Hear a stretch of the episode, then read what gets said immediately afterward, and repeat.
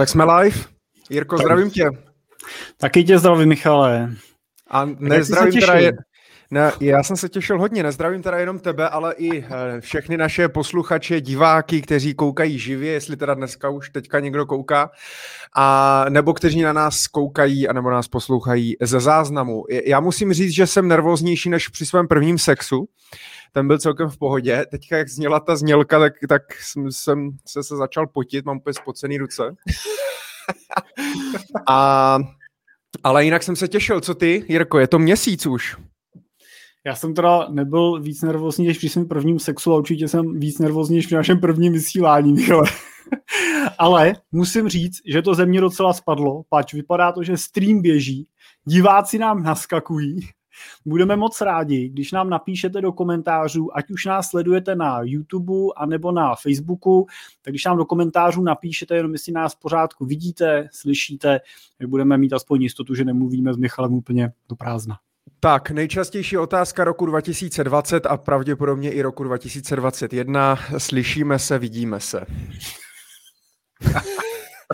já, doufám, já doufám, že někdy budeme moct svoji večerní Money Talk Show udělat i živě.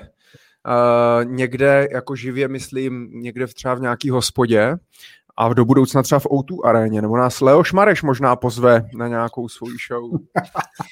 Já umím zpívat asi tak stejně jako on, takže...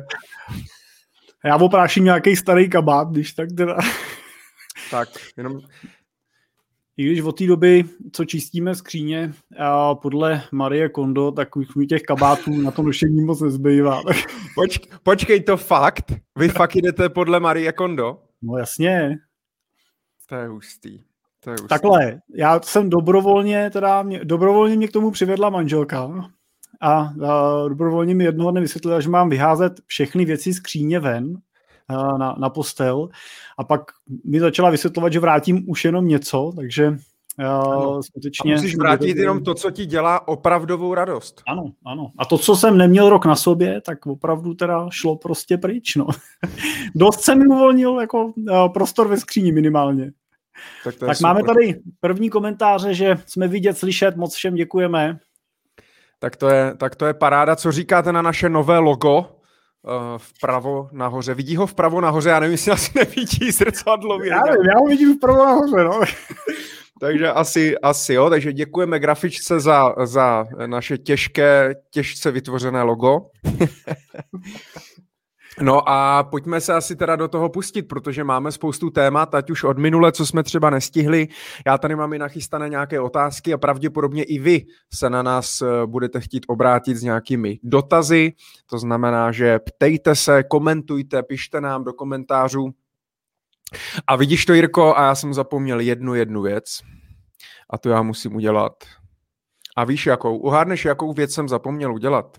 No Michale, narozeniny mám až v srpnu, takže... Opřát mi nechtěl. Tak. Ne, tak to není.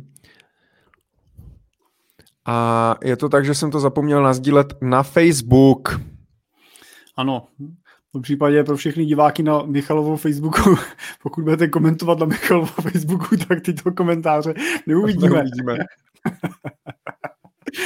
Ale mě tady... Michale, ale můžu, tě, můžu tě uklidnit. Trošku jsem byl nervózní, protože na začátku nám naskočil větší počet diváků, pak to skokově ubylo a teď už zase přibývají, tak je to dobrý. Je to tak dobrý. Je to dobrý, počkej. Musíme, no zatím nám ještě nikdo nepřispěl, aby jsme si koupili lepší verzi StreamYardu a mohli jsme to sdílet na více platformách, nicméně za druhou stranu my jsme jim nedali nikam účet, že jo, kam můžou teda posílat. Přesně tak, ale můžete případně posílat poštou, složenkou na adresu Michal Doubek. Jestli měl pokračovat.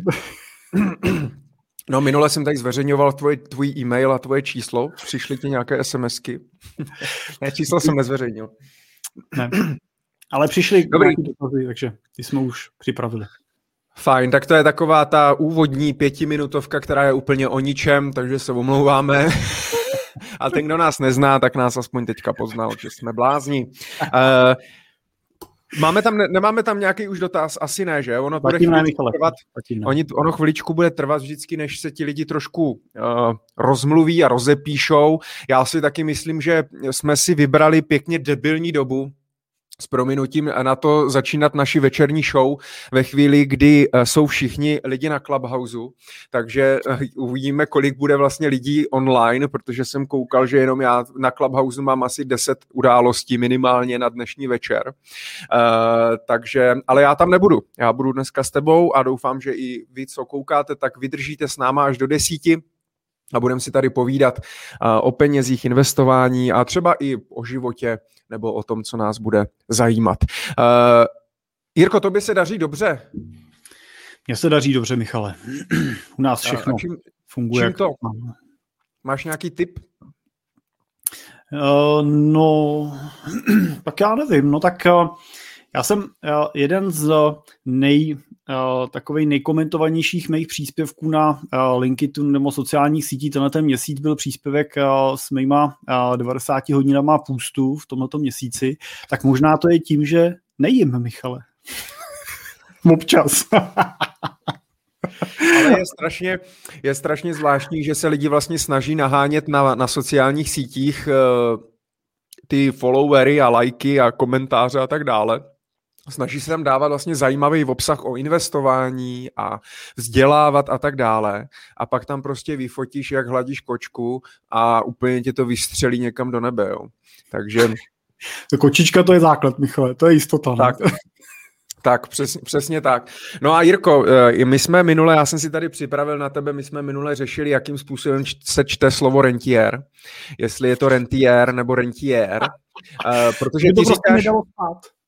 Nedalo. Ty říkáš rentier, že? Ano, já říkám rentier. A já musím říct, že jsem to nenašel. Tak vidíš. Ve většině případů, pokud bychom brali jako takovou, jak to říct, nějaký jakoby základ, že můžeme věřit společnosti Sazka, která dělá hodně reklam na, rentier, na rentiery, tak ti říkají rentier. Dokonce i uh, na internetu jsem teda našel, že výslovnost slova rentier je rentier, i když třeba v němčině nebo v angličtině, tak se to čte vlastně s tvrdým, s tvrdým i, ale to bude tím, že oni nemají měkký, že oni hmm. jako neumí číst měkký i. Takže, takže, Jirko, mrzí mě to, ale tvůj podcast Cesta rentiera, čteš to celou dobu blbě. Ty jsi nepochopil, že to je značka. Já si právě udělám sérku. To je schválně. Od teďka, když říká rentier, tak je to moje právě. Ale, ale tak, to, tak to pak musíš ale změnit a dát tam tvrdý i pod... To bude, to, pak, to pak se odlišíš a budou vědět, že to je tvoje. Ano, to by asi sedělo i ke mně, k mým, k mým češtinářským hostem. Michale, prosím tě, tady jenom dotaz od Tomáše Rydla. Ptá se, jestli se k nám může přihlásit nebo musí komentář. No, my jsme to teda zatím do liveu neskoušeli, tak zatím bychom se drželi toho, když napíšete dotaz do komentáře, mm. ale můžeme zapřemýšlet příště, že bychom zkusili i o... No, my bychom mohli Tomáše dát do liveu, ale musel bys mu někam poslat odkaz. A vzhledem k tomu, že na něho asi nemáš telefon nebo e-mail, tak mu to nemáš kam poslat. To znamená, že Tomáši, máte za úkol, nebo máš za úkol, já nevím, jestli jsme si potykali nebo povykali, ale tak můžeme si potykat, já jsem Michal, to je Jirka, takže Tomáši, zkus se napsat Jirkovi někam na LinkedIn, na, kam, na, na Messenger, kam ti může napsat, abys mu poslal. Klidně, myslím si, že do toho komentáře klidně může poslat vlastně... Uh, telefonní mail, číslo, jo? A, a, a adresu ještě domů. Třeba. Tak já jsem si, Michale, tady všechno vypnul, takže teď jsem úplně offline, kromě StreamYardu. Tomáš, jo, hezky oblíkl. No, oči, tak Tomáši, no. dobře, dobře, tak, tak my tě připojíme. Tak jenom no, nikam... Pošli na... e-mail, pošli e-mail do komentáře, Jirka ti pošle link. Jo, já ti pošlu link a připojíme tě. A můžeme to, můžeme to vyzkoušet. Uh, Jirko, já bych se ještě zeptal, než se dostaneme k tématům, než, než se nám připojí Tomáš, zkus dělat víc věcí zároveň. Uh, bylo něco v lednu, co, uh, co tě překvapilo, nebo s čím ses nějak jakoby setkal, co, co tě překvapilo, nebo za, zaujalo? No, mě třeba potěšilo, že teda nakonec opravdu se Trump vzdal úřadu a opustil ho, ač teda bohužel Asi jsme všichni zaznamenali tu nehezkou story, která proběhla v Kapitolu, tak pro nás jako investory teda je dobrou zprávou, že předání moci už vlastně v té drtivé míře proběhlo. A co mě asi překvapilo je, že i přes, i přes vlastně stupňující se lockdowny a opatření vlastně, tak a, a samozřejmě uzávěrky těch roků, kdy ty hospodářský poklesy vlastně jsou celkem jako významný, ne, ne úplně pěkný, tak vlastně přesto všechno vlastně ty trhy pořád rostou. My jsme teda uzavírali uh, loňský kvartál, jsme reportovali klientům za ten třetí kvartál loňského roku, tak opravdu to byly uh, jako velký výsledky, to čtvrtletí bylo velmi silný. A, a, a vlastně přes všechny různý jako očekávání toho, že s koncem roku prostě přijde nějaký výdech na trzích, až budeme vidět něco většího, tak vlastně nic takového nenastalo. Konec konců ani vlastně na takových těch spekulativních aktivech typu Bitcoinu vlastně přes nějakou vysokou kolísavost vlastně jsme neviděli žádnej, ani jako velký drama. Já ne teda, že bychom do nich investovali, ale posledně jsme se tady o ně, o ně vlastně otírali a mluvili jsme o Bitcoinu, bylo jedno z témat. A stejně tak teda i na akcích Tesly, který jsme taky posledně tady zmiňovali, vlastně nenastala žádná horská dráha, tak z toho do toho směru ten rok byl vlastně, ten, ten leden byl takovej celkem jako pozitivní. No. Jak to hodnotíš, Michale, ty? Uh, no, já to hodnotím tak, že si vůbec nic nepamatuju z ledna. Takže se těšíš na suchý únor. Já mám, já mám suchý celý rok, ale uh, já musím říct, že já normálně mám asi nějakou krátkodobou paměť špatnou, protože já fakt si nepamatuju normálně vůbec, co bylo jako minulý týden. Jo. Takže, uh, takže ode mě se až nějaký novinky nedočkáš a já mám teďka opravdu jako plnou hlavu Clubhouseu, protože celý víkend od té doby, co mě Honza Sušanka přidal, uh, tak, tak jsem na tom asi závislej a poslouchám to pořád, pořád do kolečka. Občas si říkám, jestli třeba Honza Milfight nemá přilepený iPhone izolepou k uchu, protože ten toho tam vidím pořád, jakmile vždycky, když se tam připojím. Někdo tam prej, některý, jestli neříkal jsi mě to ty, nebo někdo mě dneska říkal, že, že tam snad to i dvacet hodin v kuse. Hmm. Uh, takže, takže já teď žiju Clubhousem, no. Nedá se do něho investovat. Čiže Clubhouse asi ještě ne, teda. Jenom teda nevím, jenom teda zase samozřejmě, že jo, nevím, jak, jakým způsobem oni to monetizují. Mají to v plánu vůbec nějak monetizovat? Myslíš, že ne? Já si myslím, že to je taková akce jako spíš prostě opravdu jako, jako propojit lidi. Non-profit? Přesně, z toho nikdo nebude chtít žádný zisk. Ale ono, ty sice, ty sice, ty sice nemůžeš, ty sice nemůžeš dělat záznam, i když teda Petr Ludvík, myslím dvě, dva dny zpátky, když tam něco dělal, tak, tak říkal, že z toho bude dělat teda jakoby ne, záznam neoficiálně, aby to dal na YouTube, tak mu všichni říkali, že teda poruší pravidla Clubhouse. A, a pak si dělali srandu, co mu teda amici jako udělají za to, když to zveřejní. Tak je to, jak mně to přišlo takový jako úsměvný, ale těžko říct, jakým způsobem se to bude jako vyvíjet a, a jsem na to zvědavej. No, tak uvidíme. Tak Honza Sušenka, přeje hezký večer, tom... Honzo, taky přeju. Já jsem vlastně o Clubhouse jako slyšel taky poprvé asi o víkendu, někdo mě tam uh, pozval a uh, pak jsem si to pustil párkrát, bylo to teda zajímavý. Jsem zvědavý vlastně, jaký bude vývoj téhle platformy, pač jako myšlenka si myslím, že je dobrá, ale dokážu si představit, že to bude úplně teda neuvěřitelný časový hrout, teda, že opravdu, co jsem já měl možnost teda vidět v některých těch uh, růmkách, jak tomu říkají, tak tam opravdu ty lidi viseli kolikát jako desítky hodin, a, uh, ale jako kdo ví, no, tak... Však Petr Mára na to natáčel video, co, co je Clubhouse vlastně a tak a říkal, že v průměru tam teďka za poslední čtrnáct dní trávil pět hodin denně. Tak mu tam všichni v komentáři říkají, to je pět hodin denně, to je docela dost v průměru, jako jo. Ale mně přijde, že spoustu lidí buď to má opravdu jako zaplý, že já jsem třeba šel jsem včera do sprchy a prostě mě to tam celou dobu, jako mě tam Václav Dejčmar tam povídal něco o životě a já jsem to tak jako poslouchal jako kulisu, jo, takže pak je otázka, jak moc člověk bude schopen z toho vytáhnout nějaký zajímavý informace, když se na to nebude fakt soustředit a hlavně toho obsahu tam bude hrozně moc. Ale třeba v noci tam byl Elon Musk Takže nevím, kolik přesně, myslím si, že jako v deset večer, takže u nás bylo, jako v Americe, takže u nás byla noc a pak se to celý dopoledne rozebíralo, co tam říkal a tak dále a sledovalo to tisíce lidí, jo. Neuvěřitelný, no, hmm. je to... Je to zvláštní, budeme sledovat, nebo Jirko, ty určitě sleduj, jestli teda nebude nějaký I P O, že bychom si zainvestovali do Clubhouse. Co, co, ten, co ten Tomáš? Poslal jsi mu link? Ano, poslal jsem mu do mailu pozvánku, takže... Možná, možná, to, možná to řekneme ještě jednou, kdo se připojil až teď, tak Tomáš se chtěl zeptat na nějaký, na nějaký dotaz a ptal se, jestli se může k nám připojit live a podat ho ten dotaz live, takže může. A můžete i vy, pokud nebudete chtít psát do komentářů, můžete, ale pokud budete chtít se připojit live a položit nám dotaz, tak dejte do komentářů váš e-mail, Jirka vám pošle odkaz jednorázovej na StreamYard, připojí vás, vy se zeptáte, pak vás zase vyhodí a můžeme pokračovat dál.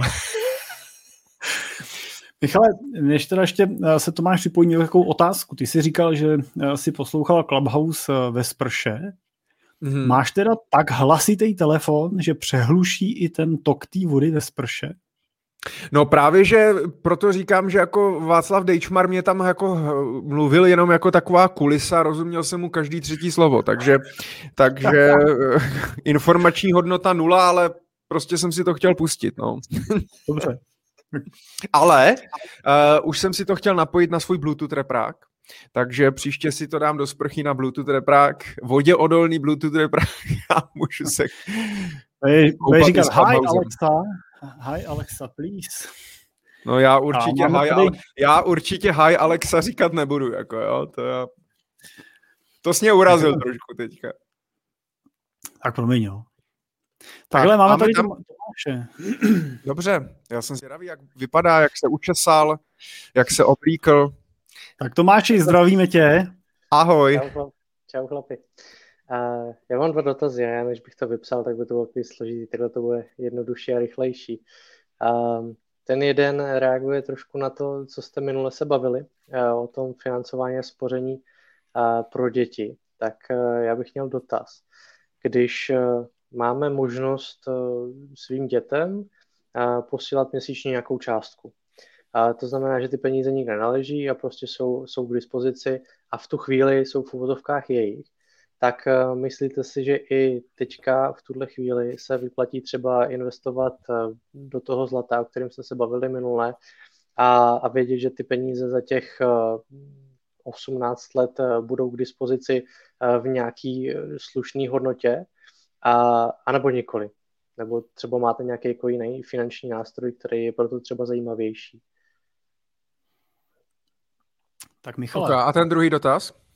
No a ten druhý dotaz se týká uh, na, na hypotéku od státu, jestli jste ji někdy řešili nebo, uh, nebo doporučovali někomu. Jsme teďka řešili hypotéku a, a jestli jste ji řešili a vlastně Michal se prezentuje jako nezávislý finanční poradce, tak uh, jsem si říkal, že to je asi uh, nejlepší uh, možnost se zeptat člověka, který vlastně je nezávislý, než člověk, který ty, ty hypotéky nabízí a má, má jasných provizi. Tak by mě zajímalo, jaký názor máte na hypotéku od státu, jestli ano, ne, nebo případně jít do nějakého jiného finančního nástroje, který pomůže ty finanční prostředky získat. Super, perfektní. Tomáši, děkujem, děkujem, děkujem moc. Ty odpovědi budou chviličku trvat, takže my tě neber to tak, že bychom tě chtěli vykopnout z, naše, z našeho vysílání, ale mám to napsaný. Tomáši, díky moc a díky, že budeš sledovat. Ať se daří. Díky, díky Tomáši. Ahoj. Tak, skvěle. Tak myslím si, že první live dotaz proběhl skvěle, takže opravdu pokud budete se chtít takhle zeptat jako Tomáš, tak my budeme jedni rádi, že vás uvidíme, budeme se tak jako cítit, že jste tady s námi blíž a nahlídneme do vašich obývacích pokojů a tak dále. A Jirko, pojďme teda na to. Spoření nebo investování pro děti. Já nevím, jestli jsem ten dotaz teda úplně přesně pochopil.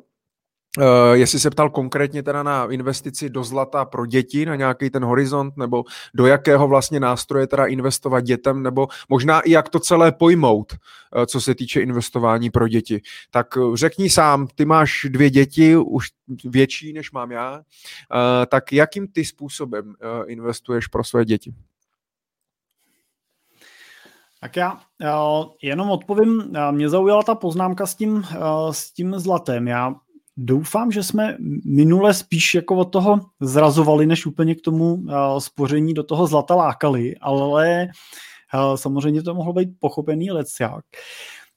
Já jako obecně bych řekl, že zlato není úplně dlouhodobý investiční nástroj. Zlato je podle mě smysluplná pojistka v portfoliu, pokud budete používat zlato v ideálním případě třeba tržní přes nějaký pasivní fond, E T F fond, který třeba drží teda to zlato fyzicky, tak může fungovat dobře právě jako nástroj, který v období, kdy třeba akcie padají a klesají, tak samozřejmě tím, že investoři rychle prodávají svoje pozice na akcích, převádí je do hotovosti a tu hotovost se zase snaží vyměnit za něco, co ochrání ty prostředky, tak většinou přestupují do nějakých konzervativnějších aktiv typu třeba zlata nebo dluhopisů.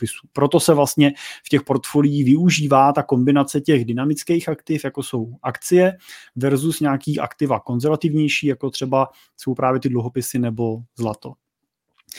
Uh, takže do, do zlata já bych osobně dětem nespořil. Uh, určitě jsem takovej odpůrce uh, všech těch uh, spoření do zlata prostě od různých těch firm dneska, který dělají tyhle ty spořící produkty, je velké množství. A nechci, nechci jako nikoho nějak hanit, ale ta nákladovost, ty ceny, za který se to zlato nakupuje, tak je, je vysoká. Když zlato, tak prostě buď ho držte právě kvůli pojištění proti poklesům v těch burzovně obchodovaných cenných papírech, nebo teda držte fyzicky, ale pak si ho prostě kupte jednorázově, kupte si prostě nějaký objem, který chcete mít, z nějakého svého subjektivního důvodu, ať už je to zlatý poklad nebo prostě pojistka proti, proti válce nebo čemukoliv prostě vy osobně věříte. Ale já osobně třeba spoření a, pro děti, tak já vlastně dětem nespořím, ale investuju, protože přece jenom a, pokud a, máte malí děti, tak a, ten váš investiční horizont většinou, když budete spořit do osmnácti let, tak je osmnáct let, nebo když začnete později, tak je třeba deset let a, a, a ne úplně vždycky jste limitovaný přesně tou osmnáctkou, takže většinou vás to netlačí, že přesně k první den osmnáctých narozenin to musíte vybrat, takže i kdyby byl nějaký pokles té doby, jak si můžete dovolit třeba počkat chvíli, tak já vlastně volím pro investici pro svoje děti dynamický portfolio složený kompletně vlastně z akciových E T F fondů a musím říct, že i většina našich investorů, který spoří nebo investujou teda peníze svým dětem, tak ve většině případů volí právě buď nějaký dynamický portfolio, třeba tak jako já, kdy je složený z těch akciových E T F ek, anebo nějaký třeba vyvážený portfolio, kde je teda nějaký mix. My třeba používáme strategii, která je inspirovaná Nobelovou nadací, která je třeba přes polovinu akcie, druhá polovina je mix nemovitostí a dluhopisů, kde vlastně věříme, že v tom dlouhodobém horizontu těch, řekněme, deset až patnáct let, tak na tom budeme vždycky líp, než ty peníze necháme někde na běžným účtu, samozřejmě úplně ne, ale i když je budeme točit furt do kolečka v nějakých třeba stavebních spořeních, to je taková česká klasika prostě, že pro každý dítě stavebko a pak je vlastně otáčíme nebo to přespořujeme prostě, že jo, mnoho a mnoho let a ty peníze tam vlastně leží jenom za ten úrok dneska na úrovni procenta, jestli máte starý stavebko, tak třeba dvě procenta, ale to je vlastně pořád pod mírou inflace, takže jako spořit peníze, těm, peníze dětem do stavebka je v tom dlouhodobém hledisku nesmysl. Takže já bych spíš preferoval nějakou dynamickou strategii, opravdu nějakou cestou akciovou. Co ty, Michale, jak spoříš malýmu? Jirko, děkuji. Uh... Já jsem si vzpomněl, jak jsi o tom mluvil, tak jsem si vzpomněl zase, a omlouvám se, budu furt jako citovat toho Petra, jo, uh, Máru, ale uh, už je takovou jako součástí našeho života. Ale zdravíme Petra. Zdravíme Petra, ten, ten bych řekl, že na Clubhouse, i když oni tam rozebírali zrovna jako DeFi a, a Bitcoin a Ethereum a tak dále a rozebírali to tam asi tři hodiny a myslím si, že to ještě pořád rozebírají. Takže uh, nicméně on právě v jednom videu říkal taky, nebo v podcastu, že uh, chtěl, on má tři děti, a že chtěl pro každý dítě potom, aby dostali jeden Bitcoin a říká, že teď to trošku přehodnotil, že už je to poměrně hodně. A uh, nic, nicméně, no hele, jako uh, já si myslím, že mám takový pocit, že v tom lidi hledají strašnou vědu. Jo, ty tomu říkáš, myslím, že, že jako dělají z toho Mickey Mousea, jo, z, toho, z těch různých investic a snaží se to tak nějak skládat ze všeho možného a vlastně vymyslet nějaký zaručený způsob. Já musím říct, že já taky. Já třeba jako pro malýho jsem prostě uh, nakoupil globální akciový fond, který investuje po celém světě. Tehdy ještě já jsem teda nakupoval é té efka, tehdy já jsem mu od Fidelity, od Fidelity, oni mají ten World Fund, který prostě investuje po akcích globál, globálně do akcí a stejně jako víc, víc jak z poloviny v Americe a, a to je celý. A má prostě jeden fond, kde má já nevím, dvě stě, tři sta, čtyři sta akcí, takže je to široce diverzifikovaný, nepotřebuju víc akcí, víc akciových fondů a tak dále.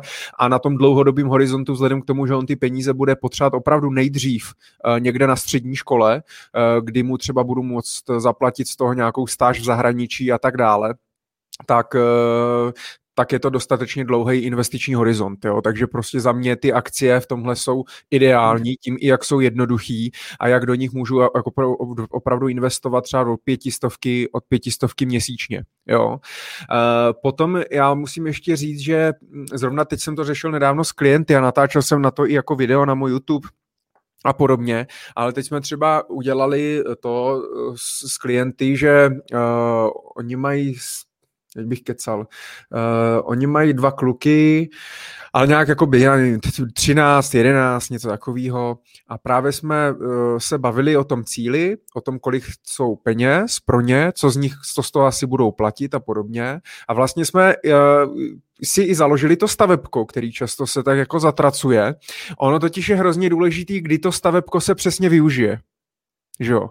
Protože ty můžeš buď využít stavebko automaticky, narodí se mi dítě, založí mu stavebko. Taková ta, taková ta, takový to klasický prostě z devadesátých let, co jsem měl i já, ale to bylo v době, kdy nic jiného nebylo, že jo? Tak prostě...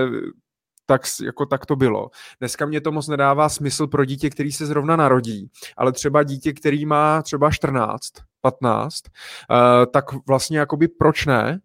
Protože my jsme to pak udělali tak, že oni část peněz spoří do stavebka, tam ví, že budou mít za nějakou dobu, třeba za těch šest let, fixní částku, se kterou oni můžou počítat a to tomu dítěti dají třeba cash, aby on s ní nějak začal pracovat, dá si, udělá si z toho rezervu a tak dále. Ale vedle toho mu třeba ty akcie nebudou vybírat, nebudou prodávat, ale dají mu celý ten investiční účet. Tady jsme ti investovali, tady máš nějaký majetek a pokračuj v tom. A mně se tady jako ta strategie celkem líbí v tom, že to dítě je to takový, jako aby se vlk nažrala, koza zůstala celá, jo? Že to dítě dostane jak cash, tak akcie nebo nějaký cenný papíry, se kterýma on se bude učit pracovat, protože kdyby dostal jenom akcie, tak ho bude srát, že nedostal cash, protože si chtěl pozvat prostě partnerku do nějaký drahý restaurace nebo si chtěl koupit auto nebo něco a nemůže, tak to prodá všechny ty akcie a celý investování přišlo vniveč, jo. Když dostane jenom cash, tak to všechno utratí a nenaučí se vlastně investovat a pracovat s těma cennýma papírama nebo prostě s těma aktivama jako takovýma. Takže tady ta kombinace se mně třeba líbí, od toho je ale důležitý fakt si definovat ten cíl a aktualizovat ten plán, to znamená, jak se blížím k tomu cíli, tak si prostě aktualizovat ten plán, část peněz odprodat z těch akcí, nějak to zkonzervativnit, něco takový. Co si o tom myslíš? No, je to uh... úplně na nic. Ne, ne, ne, myslím si, že to je o tom, co jsi řekl, že to je hrozně moc o tom očekávání toho rodiče. Jo, já jako vlastně většinou se snažím, nebo když jako se bavím o tom s klientama, tak se většinou vlastně potkáme na tom, že pro to dítě chceme ty peníze připravovat na dvě věci. A jedna ta věc je studia, no, takže většinou se počítá s, nějakou, s nějakou, nějakým příspěvkem těch rodičů na ty studia, ať už studujete v Čechách nějakou vysokou školu a budete potřebovat prostě na nějaké bydlení a tak dál. A nebo pokud, pokud samozřejmě potom je motivace, aby to dítě studovalo v zahraničí, tak samozřejmě tam se bavíme úplně v jiných, skutečně jako statisícových sumách jenom na ten daný semestr. Tak to je jeden ten cíl. Druhý ten cíl je většinou pořízení vlastního bydlení. A z mýho pohledu to jsou dvě témata, který má smysl vlastně řešit pro to dítě, pro tu přípravu. Já osobně vlastně nejsem zastánce toho, aby to dítě dostalo od rodičů nějakou cash prostě v, jako v osmnácti nebo ve dvaceti. Vlastně k tomu nevidím žádný důvod a A i u toho bydlení, i u toho příspěvku na to bydlení bych se pořád snažil držet jenom toho příspěvku, a protože samozřejmě, když tomu dítěti to bydlení zaplatím celý, a já jsem teď zrovna o tom točil jeden podcast, protože mě tomu inspiroval jeden klient, tak... Uh, tak uh, to dítě pak samozřejmě si teda nemusí vzít vůbec tu hypotéku, má to vlastně bez práce a ve většině případů u těch dětí potom nevidím, že by to využili, jo? Že by prostě řekli, dobrý, jaká ty já neplatím dvacet třicet tisíc měsíčně na hypotéku, mám tady barák za osm devět milionů, uh, táta mi ho postavil, tak já si těch dvacet třicet tisíc budu dávat stranou na investice teda, abych to nějak využil. Většinou prostě to skončí, takže no já teď ale nemám, no tak pošlu si teda dva tři tisíce a, a uvidím dál, no, uvidím, jako, vlastně to řeknu blbě, jo, ale koliká to je takový, uvidím, co z těch rodičů ještě vlastně vypadne, no, a to si nemyslím, že je úplně, úplně správný přístup, jo. Takže podle mě tyhle ty dva cíle a oba dva zvažovat trošičku rozumně, to dítě by mělo mít nějakou, nějaký vlastní, jako nějakou vlastní míru přispění. A ještě, Michale, mi napadla jedna věc. Jsi mluvil o tom pravidelném odkládání, to je asi nejčastější model, protože prostě tomu dítěti ty peníze vlastně tam posílám měsíčně a spořím prostě v rámci nějakých svých možností. Ale jako relativně často třeba ty naši investoři využívají i variantu toho, že vloží něco jednorázově. A já jsem třeba zrovna s jedním klientem začínali na podzim loni a on vlastně začal to portfolio, takže vzal pro sebe pět milionů korun, plus tomu přidává asi nějakou více desetitisícovou částku měsíčně a vzal vlastně po milionu pro děti, má tři děti a každému tomu dítě vlastně jsme vytvořili dynamický portfolio akciový na milion a, a to se vlastně vložilo a nechá se to běžet, samozřejmě se to bude rebalancovat čase a tak dál, ale vlastně už tam nebude nic připosílat a necháme to běžet vlastně do těch osmnácti let a oni pak budou pracovat s tady těma prostředkama, nebo respektive ty rodiče budou pracovat s těma těma prostředkama na hromádce dětí. A možná bych ještě upozornil na jednu věc a to je to, že bych se pořád držel toho, že jsou to pe- vaše peníze. Uh, já bych prostě pracoval s tím, že jsou to peníze s cílem děti, jo, je to ta nálepka, tohleto je pro Pepíka, tohleto je pro Aničku, ale nejsou to ty peníze, na který to dítě má automaticky nárok, nebo na který by to dítě mělo jako potom v těch osmnácti vám klepat na dveře a říkat, tatínku, já mám tady u tebe pět set tisíc korun, tak já bych si chtěl koupit novou motorku a vy mu budete vysvětlovat, proč ne. Jo, pořád prostě je to vaše hromada peněz a je na vás to zhodnocení podle mého názoru, jestli mu to dáte, kdy mu to dáte a za jakých podmínek mu to dáte. Tak já bych určitě, super, dobrý point, já bych určitě ve většině případů nepsal vlastně ty, ty platformy, produkty, účty přímo na ty děti. A tam je hlavně problém samozřejmě v tom, že ty děti, jakmile jsou plnoletí, tak prostě mají k tomu přístup a už s tím nic neuděláte. Blbý je, že spoustu dětí v osmnácti letech prostě na to nemá rozum. Takže tam pak hodně záleží na tom, jakým, jakou výchovu jim dáte, jestli se o nich, jestli se s nima bavíte o těch penězích, vedete je k tomu, učíte je a tak dále. Uh, ale blbý je, že i když je vedete k tomu, tak prostě v deseti letech se vám může zdát, že je v pohodě, že to neutratí a v osmnácti letech se prostě dá do nějaký party nebo něco a je to celý, celý v háji. Takže přesně jak říká Jirka, dal bych tomu nálepku, rozdělil bych si to, aby to pro mě, jsem si to nějak mentálně oddělil do šuplíku hmm. pro děti, na co to má být, co z toho má být, ale nechal si tu svobodu dělat s tím, dělat s tím, co já, co já chci. Je tam, jestli vidíš, Jirko, komentář od no. P S, uživatele P S. Ano. Jestli, jestli jsi zapomněl E a je to pes. Tak já přečtu dotaz teda jenom. P S se ptá, kde tedy nejlépe investovat pro děti, například jenom na deset let, konkrétně vlastně asi dotaz třeba na jaký platformě nebo jakou, jakou formou. Tak to si myslím, že dobrá otázka, konkrétní vlastně k věci, tak já bych řekl, že těch možností je celá řada, jo? Tím, že vlastně se bavíme o tom, že nepotřebujete vytvářet speciální dětský účet. Já skutečně doporučuji ten účet vytvořte na svoje jméno. No, využijete snadno i daňový úlevy a tak dále s tím spojený. U toho dítěte byste řešili asi, jak to případně daní, kdyby se třeba rebalancovalo dřív a tak dále. Tak a, a udělejte si účet na svoje jméno, investujte to na sebe, na sebe a pak můžete využít vlastně platformu dve, dle vaší libosti. Pokud chcete používat nějakou platformu pro pravidelné nákupy, jsou vám sympatický E T F fondy, tak myslím si, že pro takovou variantu těch platform je řada, budu zmiňovat třeba Portu nebo od Patry, Indigo, ale teď určitě určitě se jsme nikoho vynechali, jak aby pak se nás nikdo nezlobil, že jsme zapomněli nějakou platformu, že je taky super. Tak tyhle ty dvě, třeba Patria a Portu, jsou oba dva velký český obchodníci s cennýma papírama, není potřeba se o ty peníze obávat, ani když je tam necháte deset patnáct let, tak tam prostě budou. A, a na obou dvou velmi levně můžete nakupovat E T F fondy, investovat do nich skutečně od nějakých třeba pětistovek měsíčně. Je to automatizovaný, bezpracný, víceméně vyplníte investiční dotazník, neplatíte žádný vstupní poplatky. Platforma si vezme v průměru jedno až jedna celá pět procenta ročně, což dokud tam nemáte miliony, tak nepoznáte, nijak vás to nezasáhne, a tím, že kupujete ty ETFka, tak zase kupujete fondy, které si neberou v těch vnitřních poplacích dvě až tři procenta ročně jako klasický bankovní fondy, ale vezmou si dvě až tři desetiny procenta ročně, jo. Takže ten výnos i o ten poplatek té platformy bude navýšený. A pokud jste trošičku sofistikovanější investoři, tak můžete samozřejmě využít nějaké platformy typu třeba Links, no, Degiro prostě, nebo někoho, nebo tu Patrii třeba napřímo, F I O můžete využít, ale není už většinou tak snadný nakupovat těma pravidelnýma pokynama, to znamená, tam je to určený spíš pro nějaký jednorázový investice, anebo uh, opravdu ten pokyn třeba si tam uh, posílat a jednou za čtvrt roku třeba prostě jednorázově nakoupit. No. Tak to jsou třeba varianty, kde můžete celkem podle mě pohodlně, uh, pohodlně zainvestovat. No a nakonec je to, nakonec je to stejně jenom vlastně o nějakým mixu akcí, dluhopisů, případně nemovitostí, nějakých rýtů.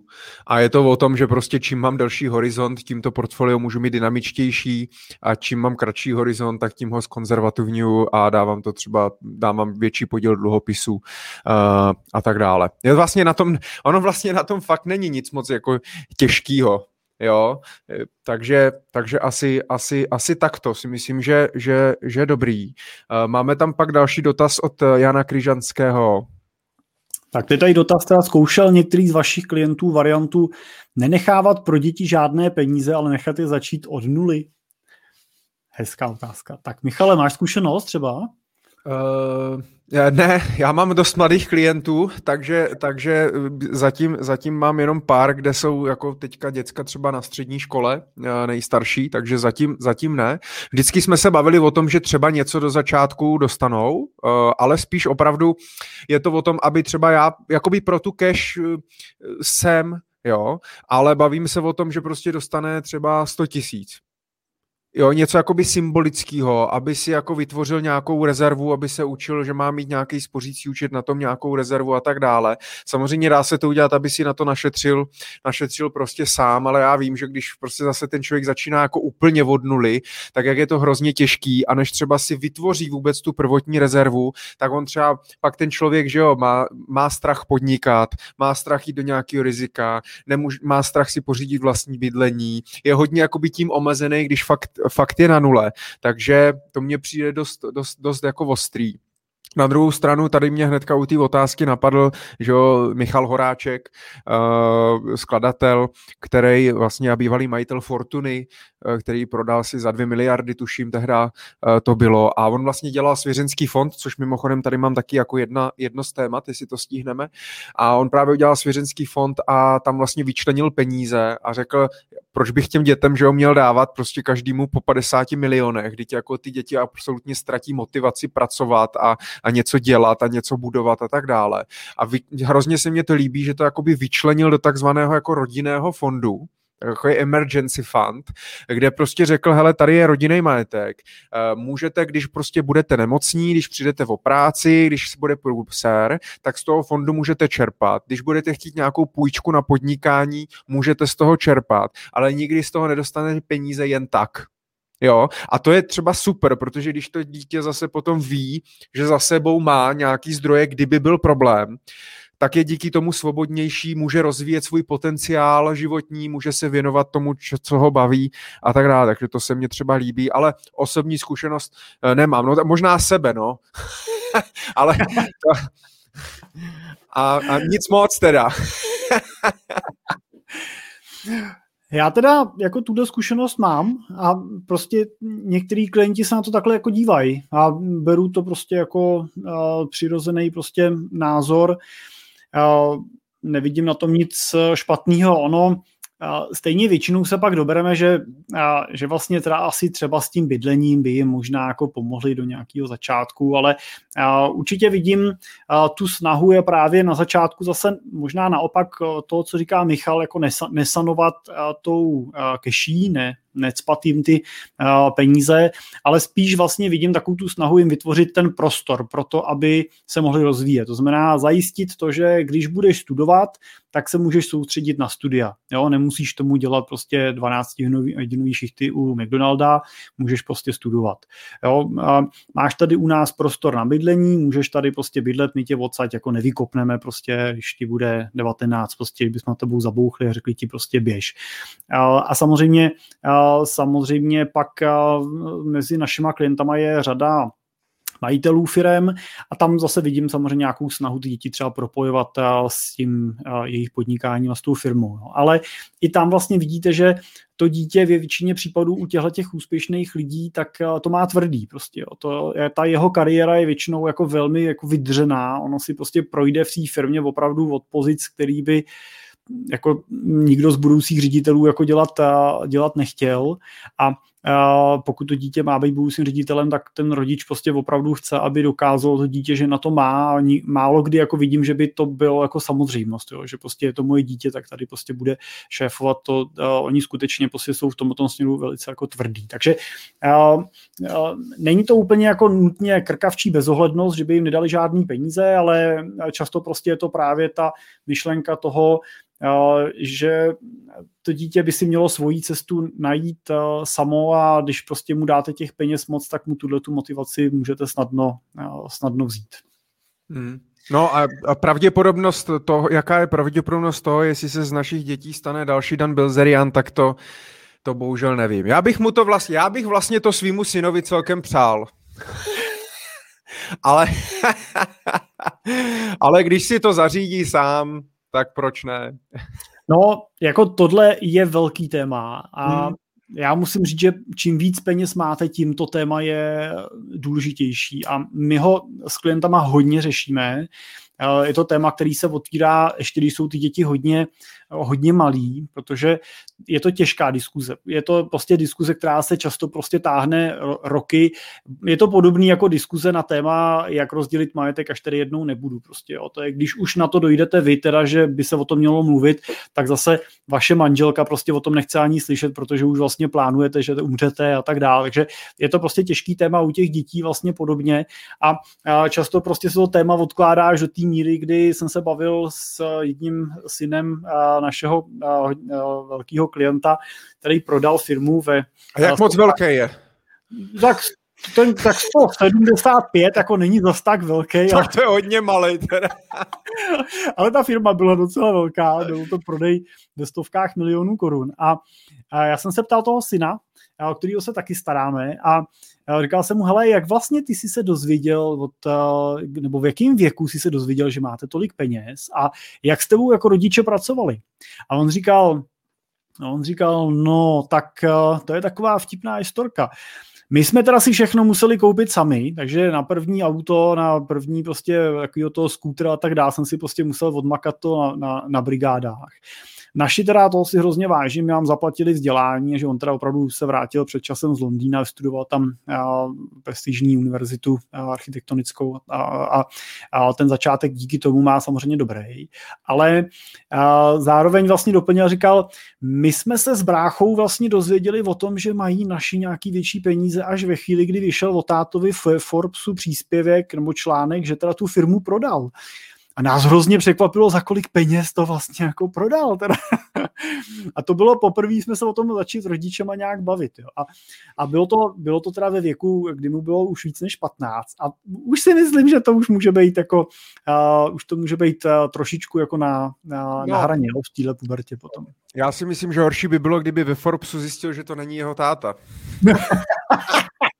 Nebo že má táta něco s nějakou jinou paní třeba. Tak zdravíme Petra, Šim, zdravíme Petra Šimunka do Forbesu a Ale je to další večerní show. Ano, ano, uh, můžeme. Uh, on teďka rozjel i nový podcast Trojka s Petrem Šimůnkem, který můžete odebírat ve svých aplikacích podcastových. Uh, a pak mě, prosím, Petře, pošli uh, nějaké peníze za reklamu. Já chtěl upozornit, že když děláš placenou reklamu, tak to musíš říct, Michale. Jinak jo, a označit někam. No. Označit. Já ti tam přidělám příště nějaký označení, budeš dělat reklamu. Ale musím říct, že toto je fakt jako téma. Já to tady dokonce mám napsaný, jo. Dědictví, svěřenský fond, mezigenerační transfer majetku a tak dále. Je to prostě, je to těžký, no. Je to těžký a chce to, chce to prostě komunikovat v rámci té rodiny, protože často se pak stane, že třeba opravdu i někdo, třeba ten živitel rodiny, ten otec většinou jako umře třeba náhle a najednou ty děcka vůbec neví, jako co mají, co mají dělat, jo. Co s firmou, jak to je, měl to vyřešený, neměl, jo, a tak dále, tak různě nějak poházený. Spoustu lidí vlastně v tom vůbec nemají systém. Ty se hodně potkáváš s těma bohatýma lidma, za kterýma v podstatě, který jsou pořád neustále loveni nějakýma prodejcama produktů, dluhopisů, zlata, akcí, robotů, prostě krypta a tak dále. A, a ti lidi často si to nakoupí jenom, aby jako odbyli, tak prostě jo, tak tady ti dám milion.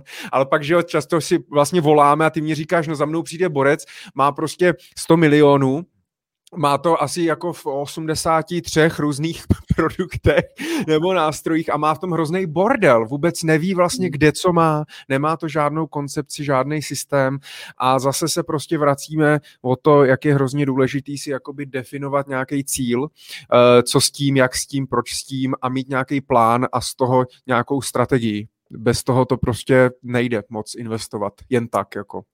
Dovolím si ještě doplnit jenom k tomu dědictví, co říkáš, že často ta úvaha není jenom o tom, že ta další generace si s tím neporadí třeba úplně dobře, jo, ale nám se samozřejmě relativně často stává, že tak, jak to prostě už dneska bývá, tak nejenom normální lidi, ale i bohatí lidi se prostě rozcházejí, rozvádějí a pak se zase scházejí s někým jiným a pak mají nějaký děti, které jsou jako společný a pak mají nějaký děti, které nejsou společný a, a já třeba se relativně často potom dostávám do toho, když vůbec jako rozebereme v rámci nějakého rizikového plánu nebo nějakého základního risk managementu s tím klientem situaci, co by se vlastně stalo, kdyby zemřel, tak není úplně vzácný, že člověk, který má firmu, která má hodnotu sto milionů a víc, zaměstnává desítky lidí, tak že je vlastně třeba jediným jednatelem té firmy.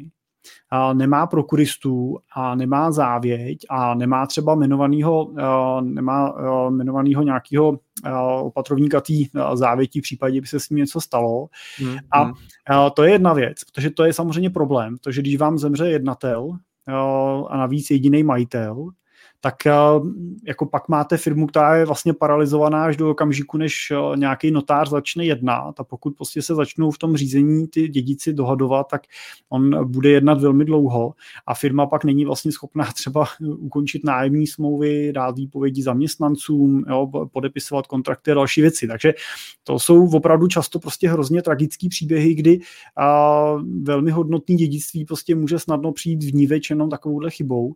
A druhá věc je to, že často tyhle ty majitelé nebo majitelky mají partnery, se kterými žijí už velmi dlouho. No, řekněme, že spolu jsou opravdu třeba deset, patnáct, dvacet let. Jo. Není to žádný vztah krátký. Mají spolu i dítě, ale nejsou manželé, protože prostě ten ten partner, partnerka prostě už má nějakou zkušenost, prostě nechtějí znova prostě zažívat rozvod a tak dál. Jenomže to manželství zároveň definuje i to, že v případě vlastně úmrtí máte nějaký společný jmění manželů a jako manžel jste vlastně vůbec součástí toho dědického řízení, což v případě, že nejste manžele, jste jenom druh družka a máte děti, nebo ten, kdo zemřel, má vlastní děti, tak v takovém případě vlastně všechno zdědí pouze ty děti a ten druh, družka, bez ohledu na to, jak dlouho spolu žijou, prostě nemá z toho dědictví nárok vlastně vůbec na nic. A to je, to je další dost častý jako tragický prostě, nebo tragický, jako hodně jako smutný příběh, který potom nastává a zjišťuje se. Takže nemusíte se kvůli tomu nutně brát, ale ta závěť určitě tohle může třeba vyřešit. Jo. Ale, ale víš, co se mně strašně líbilo?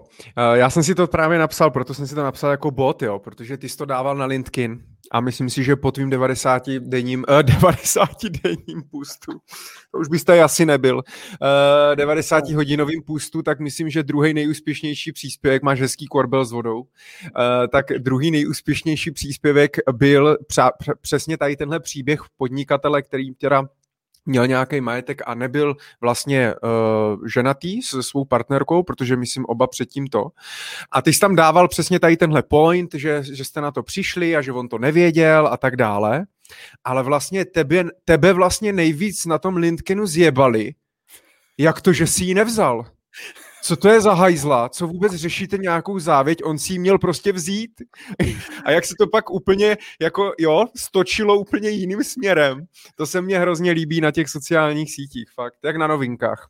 Jako, ale to, to je vždycky strašně zajímavý příběh. Já tohle na té mojí práci mám hrozně rád, protože prostě jsem takovej, jako v tomto směru posluchač a kolikát nemusí číst dobrodružní romány, stačíš, posloucháš, co ti jako lidi vyprávějí za ty příběhy. A on vlastně všechno, co dělá, má svoji logiku, prostě má to svůj důvod, on nijak tu partnerku nepoškozuje, on vlastně jako i, i z té její strany prostě je to trošičku komplikovaný, protože on přesně vždycky, když přišel s návrhem závěti, tak ona začala prostě a ty mě asi chceš umřít, a když přišel s tím, teda jestli na ní nemá převíst nějaký majetek, tak ona přišel s tím zase, že a ty mě chceš asi opustit, prostě a on pak říká, já už na to nemám nervy prostě na tohleto. Takže nakonec jsme prostě teda opravdu vyřešili závěť jako jednostranou z jeho strany, prostě on si sepsal závěť a, a říkal jsem potom, hele, taky to dej pod stromeček, prostě jako dárek, tady máš společně s dluhopisy státní. Jo, takže, takže vyřešili jsme závěť, on opravdu ji jako zajistil velmi, velmi hezky, jako kdyby se s ním něco stalo, on teda nic neplánuje, jako mladý jemu, pořád mu není ještě padesát let, jo, že není to žádnej, není to žádnej senior, ale prostě tohle to si prostě nevybírá, jo, zrovna v dnešní době prostě běhá nám tady, běhá nám tady ta potvora covidácká, člověk neví prostě kdy, kdy co prostě potká, takže... Je to... Je to ale vtipný, protože, uh, vtipný, uh, že spoustu lidí uh, hodně jakoby řeší právě, když za mnou přijdou na konzultaci, tak jako kam mají investovat a tohle a toto a mám teda investovat do zlata nebo tam nebo tohleto, ale neřeší třeba ten krizový plán, spoustu lidí vlastně vůbec neřeší to, když se teda něco stane, že jo, když přijdou o příjem, když umřou, když přijdou o firmu, nebo prostě jednoduše mít identifikovaný ty rizika, jo, uh, jaký mě ovlivňujou, z čeho mám mít strach a jaký to na mě bude mít finanční dopad, jo. To mně přijde jako strašná, mm. uh, strašná, strašná škoda. Hele, Jirko, my jsme se trošku zasekli na, na, na těch dětech. Já doufám, že jsme Tomášovi teda odpověděli, když se před hodinou ptal. A... Michale, jenom prosím tě, já odpovím, Míša Hennotová mi tady píše, jestli ty klienti nejsou naštvaný, že jejich příjem, příběh, jejich příběh zveřejňuju. Míšo, nejsou, já samozřejmě veškerý ty příběhy natolik, natolik dokreslím, dobarvím a poupravím, že ten klient se v něm poznat určitě nemůže. A druhá věc, co řeknu, je to, že... Já většinou vyprávím příběhy, se kterými se setkávám často. Jako málo kdy vyprávím příběh, který by byl unikátní u jednoho klienta. Většinou jsou to příběhy, které prostě u těch klientů já v průběhu času potkávám a uh, nejsou nijak jako uh, výjimeční. Tak. A hlavně Míšo o tom neví, takže, takže pak je to v pohodě. Ale tady samozřejmě Frantu Vomáčku, o kterém mluvím, zdravím a... uh, takže Jirko, kolik máme vlastně sledujících lidí? Já jsem se tě nezeptal. Michale, aktuálně jsme přes dvacet dva, tam to skáče tak, dvacet dva, dvacet tři. Tak to, je, tak to je krásné, tak to je stejně jako minule, takže pořád jsou všichni na Clubhouse.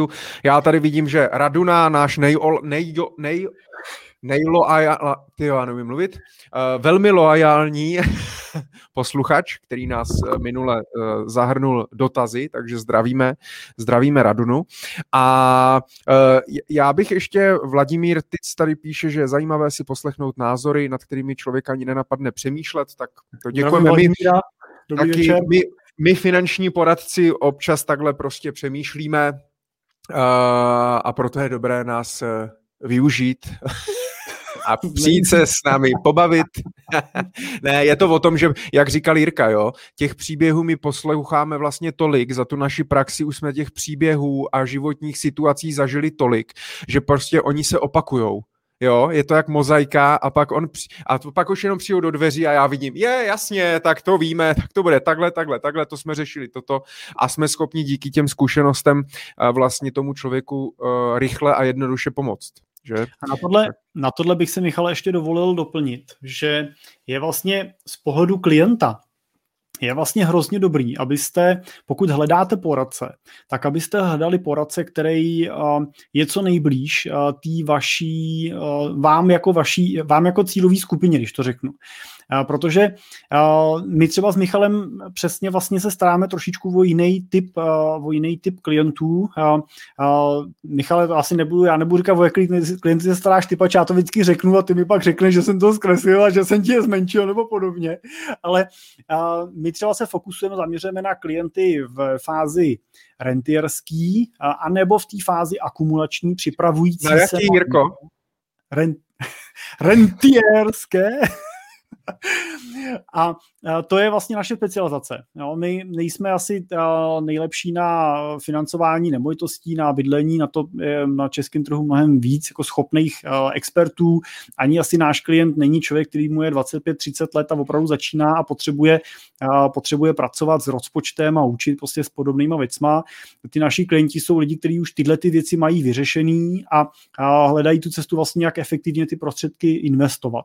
A v tom jsme, v tom jsme dobrý a tam to přesně funguje tak, jak říká Michal, že když ten člověk přijde a vypráví ten příběh, tak já vlastně potřebuju slyšet, že mi říká věci, které já už jsem předtím desetkrát slyšel a můžu mu říct, jo, tohle řešíme běžně. Jo, jako já tuším, co vy řešíte, tuším, co potřebujete, tuším i, co asi tak budete potřebovat za rok, za dva, za pět od teďka, protože prostě už máme klienty ve vyšším věku, než jste vy a pak má ta naše práce vlastně přidanou hodnotu.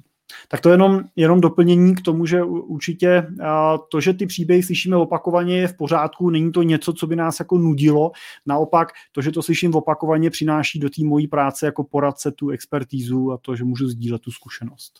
Jirko, já bych řekl, že ty máš prostě ty rodiče a já mám potom ty děti. Ano. Těch rodičů. No, a, snaž, a snažíme se společně z těch rodičů vytáhnout ty peníze. Pak je blbý, když tam je na druhé straně ten Cimpel, který říká, těm dětem nic nedávejte. A Doubek říká, řekněte těm rodičům. Měli by udělat, ať udělají závěť, ať to ideálně nemovitosti předat za života, cenný papíry předat za života, je to lepší udělat co nejdřív. Ty děti, my se přece o to postaráme líp, než oni. Ale my jestli opravdu někdy potkáme, jestli opravdu někdy budeme mít klienty, kdy já budu mít fakt děti a ty rodiče, tak to bude strašná halus. Ty hele, ale co ti můžu říct, zajímavou věc jenom, uh, měli jsme teďkon, uh, měli jsme teďkon uh, ve čtvrtek klub uh, za asociaci finančních poradců, kde uh, jsme spolu oba dva členy a uh, jsme v radě a Michal mimochodem je naším prezidentem, takže vítáme pana prezidenta. A uh, seděli jsme tam vlastně s kolegou uh, z Brna a on začal ten rozhovor, že je teda rád, že byl na klubu poprvé vlastně od novýho roku členem a říkal, ale vlastně tady třeba s Jirkou máme společného klienta a je vlastně to hrozně vlastně příjemná situace, kdy vlastně, to teda, my jsme to teda věděli, ale uh, vlastně potom pro kolegy to bylo zajímavé, že vlastně skutečně u těch velkých klientů my se často potkáváme ve více poradce, poradcích, uh, kdy kooperujeme vlastně na té jeho uh, zprávě toho finančního plánu a každý vlastně se specializujeme na nějaký kousek těch investic a uh, tohle je osob, pro mě osobně vlastně hrozně jako pozitivní posun toho českého trhu v tom, že už uh, to není úplně taková džungle, kdy poradci se přetahujou a berou se prostě z jedné strany, z druhé strany od toho klienta. Neříkám, že to tak samozřejmě do dneška nefunguje, ale věřím, že věřím, že třeba za nás, za asociaci finančních poradců se snažíme v tomto směru ten trh jako kultivovat, zlepšovat a posouvat někam dopředu a z praktických zkušeností na konkrétním příkladu jsem chtěl ukázat, že se to vlastně i daří. A tak ono to dává smysl, protože ti bohatí klienti řeší mnohem víc potřeb a mnohem víc věcí a spíš si pak vlastně ty, tvoří ty family office, kde v podstatě je tým poradců, každý má nějakou svou specializaci a společně na tom, na tom, na tom pracujou. Já bych nechtěl ještě odbít ten Tomášův dotaz, já vím, že jsme se teďka trošku zakecali, tak se omlouvám všem, doufám, že vás to baví s náma. Nás to baví. A to je hlavní. Tomáš se ptal ještě jako druhý dotaz, krom toho, kam investovat dětem, tak na hypotéku od státu. Já si teda nevybavuju, že by konkrétně stát dával nějakou hypotéku, nicméně Tomáš asi myslel pravděpodobně úvěr z toho státního fondu podpory investic. Jirko, myslíš si, že zvládnem tady nasdílet nějak obrazovku, abych to jenom ukázal? Já to zkusím. Tak, je tam. Ano. To znamená, že tady je vlastně na stránkách s f p i tečka c z, mají nové stránky, jsem koukal, Státní fond podpory investic, tak to je takový jako státní fond, který právě podporuje případně nákup nemovitostí, rekonstrukce, výstavby a tak dále, a vlastně mají nějaký jakoby úvěrový program pro třeba pro mladé, kde za velmi zajímavou úrokovou sazbu, někde kolem, teďka aktuálně je to myslím někde kolem půl procenta ročně, tak vám vlastně dají půjčku, půjčku na bydlení. A Tomáš se ptal, jestli vlastně se to vyplatí, nevyplatí, nebo jak to, jak, jak to je. Já musím říct, že já teda nejsem nejsem uh, hypoteční specialista, takže, takže nedokážu úplně říct a vždycky je to individuální, doporučuji si prostě přečíst, přečíst pro koho to je, za kolik vám půjčí, na jak dlouho to je, ale vím, že když jsme to řešili, když s tím přišel ten fond nebo ten stát jako takový, takže se to většině lidem jakoby na třeba nákup nemovitosti ve velkých městech nevyplatilo, protože samozřejmě je tam nějaké omezení, co se týče výše, je tam kratší splatnost, nemůže si te, nemůžete si ten úvěr půjčit třeba až na třicet let, tím pádem snížit si tu měsíční splátku a to úvěrové zatížení, musí tam být často nějaký ručitel třeba další a tak dále, takže je tam poměrně dost omezení pro to, aby vám to půjčili a, a aby to bylo efektivní. Myslím si, že to je opravdu spíš na podporu eh, jakoby nějakých třeba rekonstrukcí anebo malých bytů, malých domků v nějakých malých městech, ve vesnicích eh, a tak dále. Eh, ale to znamená, to je jenom možnost, kdybyste o ní nevěděli. Eh, já to vypnu. A Jirko, mě by možná zajímal tvůj názor. Eh, co ty si vlastně myslíš o takovéhle podpoře pro mladé? Protože dřív vlastně za socialismu to bylo, tam bylo taky něco, ne? Tak podporovali vlastně mladí, dostávali se byty nebo nějaký půjčky nebo něco. Co si o tom myslíš? Měl by vlastně stát podporovat, protože to platí vlastně z našich peněz, ale stát nemá žádný svoje peníze, tak měl by podporovat ty mladý touhle, tímto způsobem, nebo by měl spíše podporovat nějakým daňovým zvýhodněním nebo investicí do vzdělání nebo prostě do něčeho, kdy jim umožní třeba radši vydělat víc peněz nebo se přestěhovat nebo do infrastruktury, která jim pomůže být mobilnější, co se týče práce a tak dále. Jak ty to vnímáš z tvýho pohledu? No, pořád ber v potaz to, že je to půjčka. To znamená, že to není dotace, kterou by ty mladí dostali a nevrátili. Je to půjčka, kterou prostě oni půjčí a musí ty mladí vrátit. A já teda můžu v tomto případě i říct vlastní zkušenost, protože já jsem využil v roce dva tisíce devět nebo deset, když jsme stavili vlastně barák, tak jsme využili právě, tehdy se to jmenovalo ještě Státní fond rozvoje bydlení, S F R B, a dávali právě úvěr pro mladé rodiny s jedním dítětem nebo do nějakého věku, prostě to bylo, a bylo tam půjčka na tři sta tisíc. A my jsme vlastně ten úvěr využili, protože v té době teda byly úrokové sazby asi pět procent, nebo přes pět procent jsem si bral tehdy, uh, tehdy úrokovou sazbu asi pět celá dva, si pamatuju.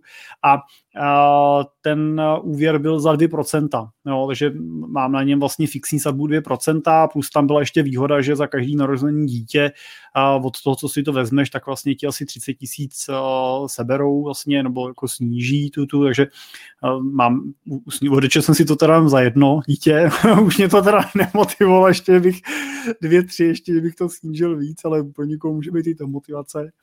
A pomohlo mi to třeba v tom, že jsem to použil jako část akontace. Jo, měl jsem nějaký prostředky v pozemku, nějaký prostředky vlastně z tohohle a pro tu akontaci vlastně na tu hypotéku, zase proto, aby jsem dosáhl na nějakou lepší úrokovou sazbu vlastně, tak, tak mě to tenkrát pomohlo a, a dneska vlastně platím teda splátku hypotéky a platím tenhle ten, tenhle ten, to, to, to S F R B vlastně jako splácím. Takže za mě to není špatně. Splácím to furt, no, splácím to. Ještě jsem se na to nevykašlal. A to jsem, ne, to jsem nevěděl, tak to je super, že s tím máš takovouhle zkušenost. No. Co je třeba zajímavost, jenom řeknu, a to, jak si říkali, dobrý si přečíst ty podmínky, protože zrovna třeba z tohletou viru jsme měli, a bylo to, já myslím, to bylo třeba po deseti letech to mohlo být, někdy před rokem, no před dvouma, tak normálně přijela kontrola z toho, z toho ministerstva asi pro místní rozvoj, nebo kdo to dělá, tak se normálně objednali, přišel dopis a přijela kontrola, měli nějaký kontrolní den, prostě objížděli to tady a A přijeli a chtěli vlastně vidět barák, chtěli vidět, že stojí, chtěli vidět, co je třeba důležitý, chtěli vidět, že se tady nepodniká, protože v podmínkách toho úvěru je, že nesmíte tu nemovitost používat k podnikání, že tady nemám třeba dílnu, nebo že tady, jako můžete tady mít sídlo firmy, ale nesmím tady prostě mít kanceláře a myslím, že ani nájem, si ne, neplatíme si tady nájem jako pro firmu, protože prostě se to nesmí vůči tomu úvěru dělat. Takže určitě je dobrý si tohle přečíst, tak mě to třeba překvapilo, jako po těch deseti letech, že jsem kontrola z ministerstva. A jak vypadal úředník? Já nevím, s kloboukem a v baloňáku. Jo, ty jsi nebyl doma. No, tak, jo, to ti řekla Martina, že, že byli na kontrole úředník. No, říkala, že tady byl nějaký úředník, no. A ona tady také často mývá vždycky nebo nějaký řemeslníky. Ale oni každý, každý měsíc nám chodí na kontrolu z toho S F R B, jako co to má vždycky, být. Vždycky, když nejsem doma prostě, že jo. Takže na to, na to pozor. Já tady ještě jenom jako zase, jestli můžu nasdílet. Já jsem, uh, já jsem tady našel, protože jsem si vzpomněl, jestli nás teda sleduje Robert Stejkora, kolega nebo ne, z expertů na finance, tak zrovna myslím, to právě bylo v roce dva tisíce osmnáct, kdy nějak upravovali ty podmínky a tak dále, tak na to napsal i článek právě, kde porovnával klasickou hypotéku a ten úvěr pro mladé vlastně tady z tohohle státního fondu a snažil se to i vlastně porovnat čistě na nějakých jako kalkulací, jak vás to zatíží, kolik vlastně přeplatíte, jak to bude a tak dále. Těch článků samozřejmě na internetu můžete najít, můžete najít víc, takže určitě je dobrý si to, si to pročíst. Nedá se říct, že to je úplně na nic, anebo že to je pro všechny, je potřeba to nějak napasovat na tu svoji, uh, svoji situaci. Ale stejně mě trošku utek, OK, je to půjčka, ale když už jsme u toho tématu, co si... Měl by vlastně existovat tady v téhle jakoby tržní ekonomice, liberální, nějaký státní fond podpory rozvoje bydlení? No, nebo je to na tebe příliš těžká otázka v devět večer? Ale to je, je to hluboká otázka, protože samozřejmě musíme ještě jako otevřít tu otázku, jestli jsme a chceme žít jakoby v čistým takovým tom jako kapitalismu, kde teda je to jako každý sám za sebe, postarej se o sebe, tak jak to prostě vidíme ve státech, kdy uh, dám jako extrém, ale když přijede sanitka a vy nemáte pojištění, tak vás prostě uh, neodvezou a tak dál, nebo nezaplatíte. A, a nebo Nebo prostě máme být blíž uh, takovému tomu severskému modelu, kdy skutečně ten sociální stát funguje, takže to daňové zatížení je velký, a, a, ale prostě ten servis, je, ten servis toho, strany toho státu je maximální. Jo. My jsme teda někde uprostřed i té Evropy, mezi těma severam, seveřanama, který jsou taky jako precizové a, a pracovitý, a mezi těma jižanama, já se nechci žádného jižanského národa dotknout, ale to už Baťa vždycky říkal, že seveřani jsou ty, co makají, a jižaní jsou ty, co odpočívají.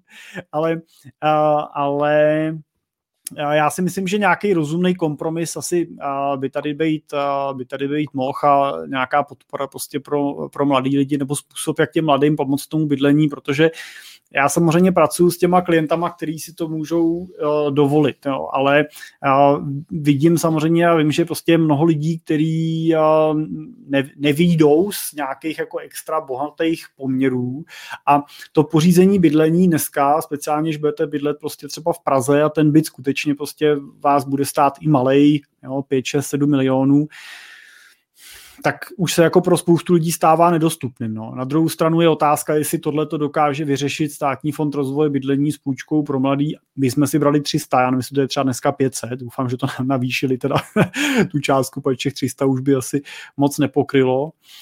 Ale jako nějaká forma by tady asi podle mě být mohla, nějaká rozumná kombinace mezi tím čistým kapitalismem a tím jako čistým socialismem, si myslím, že je asi vhodný způsob. Hmm. Dejte nám klidně vědět do komentářů, co si o tom, co si o tom myslíte. Jirko, kolik lidí nás sleduje? Ještě jsme neuspali všechny. dvacet dva, pořád se to, Pořád stejně, takže, takže zdravíme všech dvacet dva, kteří na nás teda už hodinu a devět minut koukají, my si toho vážíme a pokračujeme teda na dotazy od vás. Já tady mám plno dotazů, ale musíme to brát tak, jak, jste, tak, jak, tak, jak píšete. Před půl hodinou teda omlouváme se Štěpánovi Kanhauserovi, jestli najdeš ten komentář, prosím. No, tam. Perfektní. Tak. tak ahoj, ahoj, přišel jsem až teď, tak nevím, jestli jste už náhodou neřešili, ale co říkáte na kouzy kolem GameStop a Stříbra, respektive znamená to pro vás něco víc? Tak povídej.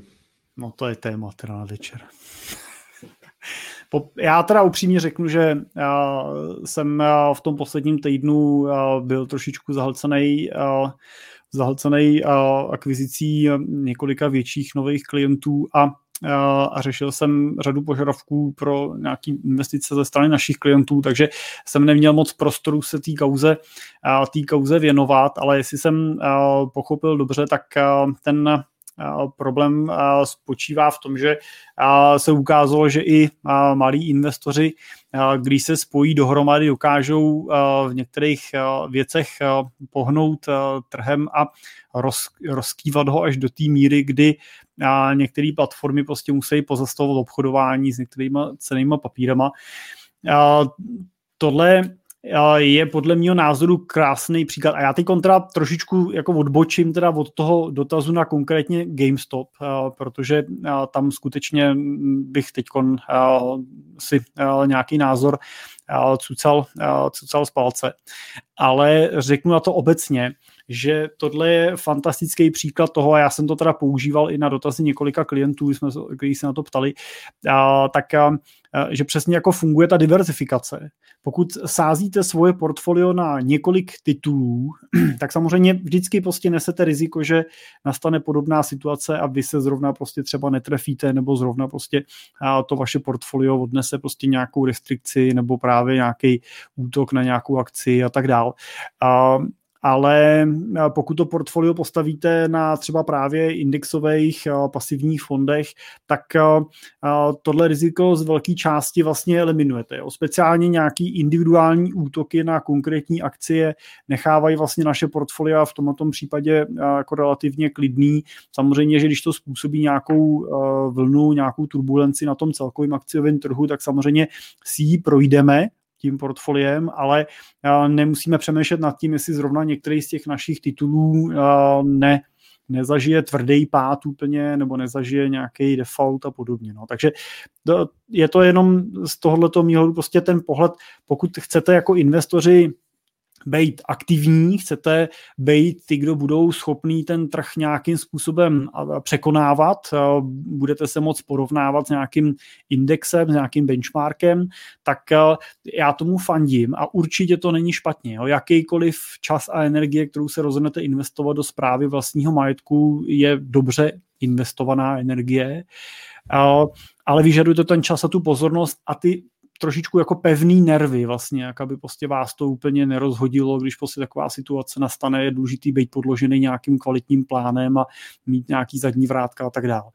No a pokud jste tím investorem, který není ten aktivní jako trader, nebo není ten aktivní obchodník, který by chtěl sledovat ty trhy na nějaký denní bázi a a poslouchat ty conference cally a tak dále, sledovat, co se kde děje, na který sociální síti zrovna se jaká vlna proti jaký akci vlastně utrhne, tak a, a pak skutečně prostě můžete velmi jako klidně, velmi bezpečně a až bych řekl, až nudně investovat právě prostřednictvím nějakých velkých indexových pasivních fondů, kde důležitější než to, jakou pozici vyberete, tak je, jaký máte investiční plán a jak to portfolio alokujete jako celek a kdy ho budete chtít čerpat. A to jsou pak ty důležitější otázky, které byste si měli pokládat a, a řešit. Jirko, já tady jenom nazdílím, jsem se teďka na to, jak smluvil krásně. Děkuju moc, bylo to inspirující.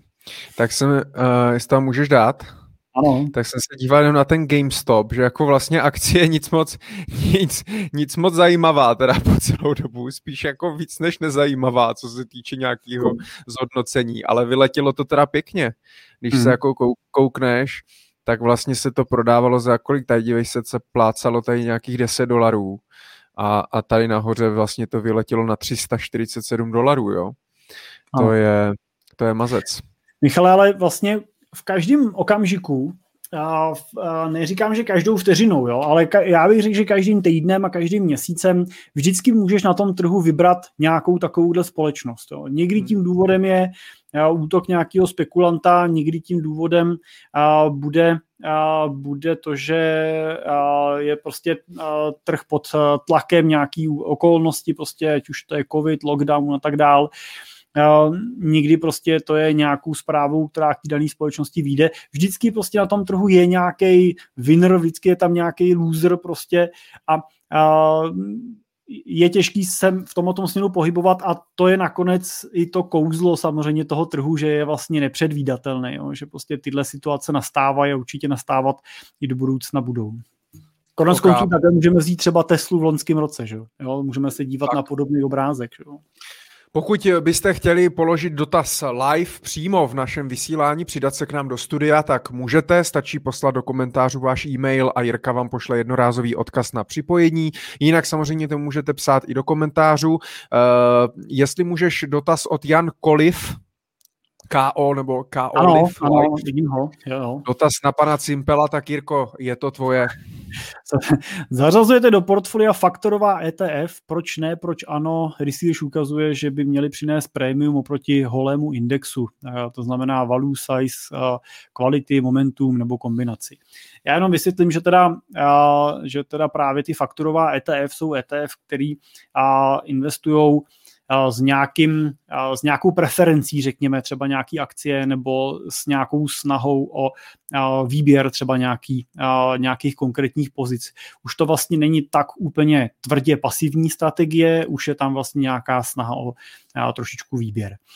A my teda využíváme v portfoliích asi v tomto okamžiku jedno E T F, který má tu, tu snahu, je to E T F, který využívá index White Mode od Morningstaru, kdy je to vlastně, je to vlastně ten fond, který právě zase teda z indexu Morningstaru, který ho už dělá dlouhý roky, tak vybírá z indexu S and P pět set akcie, které mají takzvaný white mode, to znamená široký vodní příkop kolem sebe, který vytváří, většinou ten široký vodní příkop vytváří nějaká velikost třeba značky nebo nějaký množství patentů. Jsou to nějaký, jsou to nějaký fundamentálně měřitelný ukazatele, který vlastně analytici Morningstaru, kterých je několik set, tak vyhodnocují už řadu let, udělají výběr těch akcí, vlastně zařadí je do tohoto indexu, seřadí to, teď nevím, jestli to dělají jednou za, za měsíc nebo v jaký frekvenci a ty, ten pasivní fond, to E T F, vlastně tenhle index potom jenom replikuje vlastně do těch pozic, to znamená překoupí ty akcie a drží je. Takže tohle třeba využíváme v portfolích, nějakou přidanou hodnotu to přináší, ale popravdě kdybych držel v tom portfoliu pozici S and P pět set samotnou, tak se nestane jako žádná jiná jako dramatika. Jo, to portfolio bude pořád zajímavý, ziskový. Veškerý tyhle ty faktorový přívklady do toho portfolia samozřejmě přináší nějakou trošičku zvýšenou. Zvýšený potenciál, ale zároveň i zvýšenou rizikovost. Prostě pokud zrovna se netrefíte tím faktorem, tak jako třeba v posledních letech uh, úplně třeba uh, takový ty large capy, ty velký korporáty uh, neměly úplně na růžích ustláno, hlavně teda speciálně v těch dividendových, v tom dividendovém formátu, tak prostě by to byla sázka, která by vás naopak tlačila vlastně trošičku pod ten trh, pokud byste brali nějaký široký index. Jo, naopak zase, kdybyste teď teda vybírali small capy, tak samozřejmě vždycky po krizi jsou prostě small capy v růstu, mají větší potenciál. A, a, ale zase už jsme teda v menší rovině, než když vybíráte přímý akcie. Je to trošičku méně práce, ale furt to znamená to, že se můžete trefit a nemusíte. A nebo prostě máte variantu zvolit tu nudnou cestu, kdy prostě nakoupíte to portfolio v tom širokém indexu a, a, a nesnažíte se trefovat. Takže víc jsem zastánce toho koupit ten široký index. My tuhle pozici držíme já bych řekl jako pro zajímavost, jo, v těch portfoliích a taky ne ve všech. Držíme ji pak třeba u větších klientů.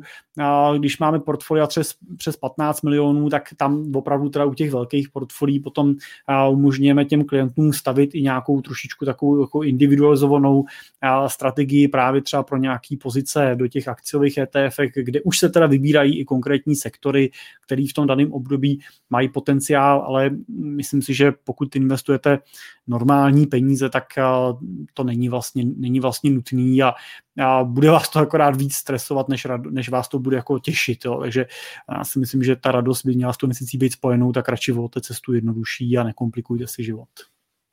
Jirko, dneska mě teda úplně zastíníš svými znalostmi, ale uh, tak to je.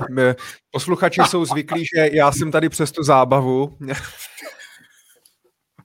a ty jsi přes ty zajímavé informace. Jestli můžeš tam dát uh, komentář Matěje Kofrona, uh, no, jestli, je teď dobrý, jestli je teď teda dobrý investovat do zlata. Nic proti, uh, nic proti Matějovi, přijde mě to, tady tyhle dotazy jsou častý, hodně častý vlastně tady v těchto diskuzích a pod videích, v rozhovorech a tak dále, kdy jakoby lidé hledají nějaké potvrzení někoho nebo nějaký odborný názor, tak teď je dobrý to nakoupit. To od nás pravděpodobně asi neuslyšíte, protože my jsme s Jirkou dlouhodobí investoři, nejsme spekulanti a uh, já bych tady hlavně, my jsme se o zlatu bavili hodně v minulém díle, takže doporučuji přečíst a přečíst. pustit si, můžete si to i přečíst, pustit si uh, díl Money Talk Show číslo jedna, epizodu jedna, kde jsme se o tom uh, bavili. U toho zlata je důležitý prostě, a nejenom u zlata, vlastně u jakého aktiva, u čehokoliv, do čeho chcete investovat, tak je vědět, proč do toho chcete investovat, na jak dlouho do toho chcete investovat a pokud je to věc s nekonečným investičním horizontem, uh, tak prostě uh, je to v uvozovkách asi jedno, kdy to člověk nakoupí, protože Jirko, ani vy třeba ty akcie, dluhopisy, nemovitosti, tak vlastně nečasujete, ale prostě pokud je dostatečně dlouhý investiční horizont nebo nekonečnej, že vlastně lidi to nikdy nechtějí prodat a chtějí z toho pak jenom čerpat dividendu nebo nájem a tak dále, tak vlastně to nakupujete v uvozovkách v jakýkoliv čas. Je to tak?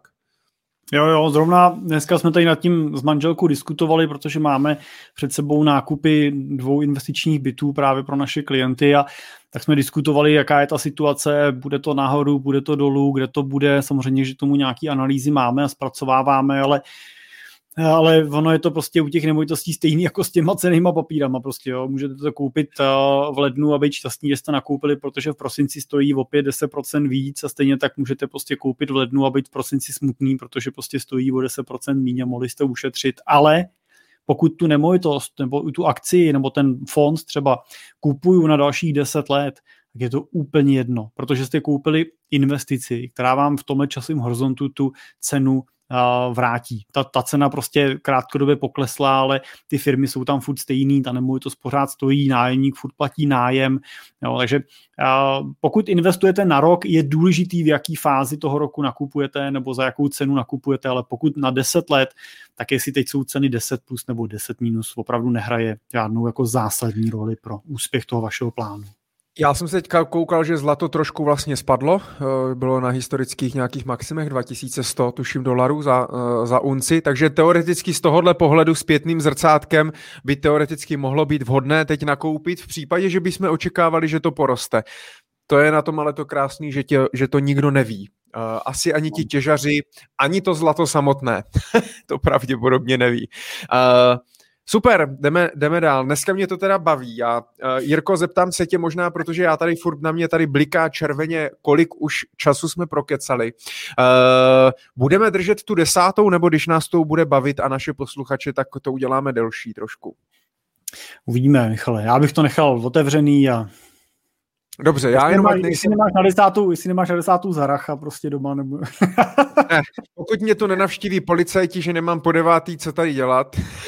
tak je to v pohodě. Ty máš štěstí, že seš doma, takže k tobě maximálně přijde úředník ze es ef er bé. Tak.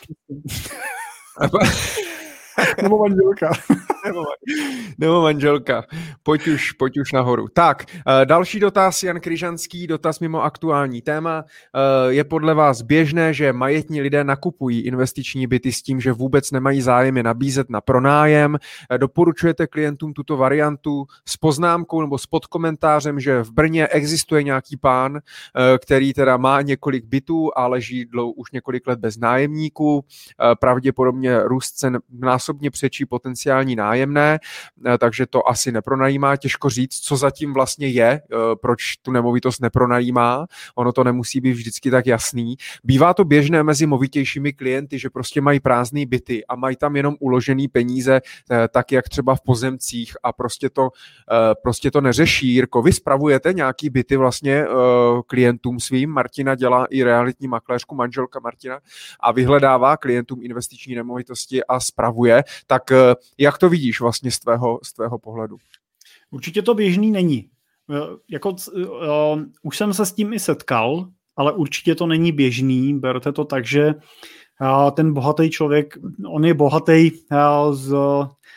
Většinou je bohatý z důvodu toho, že skutečně každou tu korunu se snaží otočit a ten výnos se snaží maximalizovat. Jo. Takže přece jenom i ten pronájem není, není třeba v posledních letech nejzásadnější položkou u investice do nemovitostí.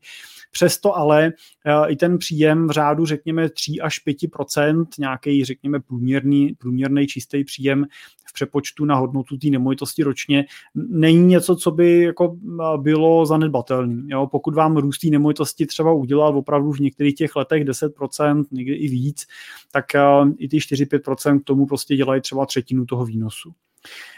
Ten důvod častý, proč případně ty byty jsou prázdný, nebo proč prostě ty investoři kolem toho tak přešlapujou, je samozřejmě neskušenost a pracnost spojená s tím pronájmem. My jsme zvyklí na to, že se na nás obrací ten investor, který teda většinou se nás neobrací investor, který by řekl typicky, já chci koupit jenom nemovitost. Jo. Většinou je tak, že se nás obrací investor, který říká, já chci spravovat investiční portfolio, chci uh, připravit investiční plán, chci směřovat k nějakým cílům. A my jsme pak většinou ty, kdo říkají, dobře, my bychom doporučili, protože prostě objem vašeho majetku už je třeba v řádu desítek milionů korun, tak my bychom doporučili, aby tam i nějaký fyzické nemovitosti do toho portfolia byly vloženy. A my pak říkáme tomu investorovi, ale nemusíte se obávat, pro vás to bude stejně pasivní, jako když nakoupíte pasivní fond. Jo, my se o to postaráme, vám přijdou na účet peníze, a my to zahrneme do reportů a vy s tím víc řešit nemusíte. Na začátku nám prostě podepíšete a, smlouvu, my si ten byt a, podnajmeme a pak už vlastně o všechno ostatní postaráme my. Takže ten investor by v tomto směru byl pravděpodobně, řekněme, že by byl hloupej, kdyby to nevyužil, protože prostě je to pro něj příjem bez práce. Nehledě na to, ono, ten byt tím pronájmem sice samozřejmě nějakým způsobem trpí, ten tu nemovitost nějakým způsobem odbydlujete trošičku, na druhou stranu taky do ní máte prostor investovat zpátky, to znamená, že abyste ho pronajali dalšímu nájemníkovi, musíte ten byt zase uvést do původního stavu, vymalovat, udělat nějaké opravy, které jsou případně potřeba, jo, máte povinnost jo, řešit, řešit revize na spotřebičích a podobných věcech, takže ten byt je vlastně v ideálním případě prostě po těch třeba deset až patnáct letech toho pronájmu v podobném stavu, jako byl před těma patnácti lety. Ale upřímně si někdo zkuste jít do bytu, který je třeba, a to ani nemusí být dlouhá doba, ale je třeba rok neobydlený.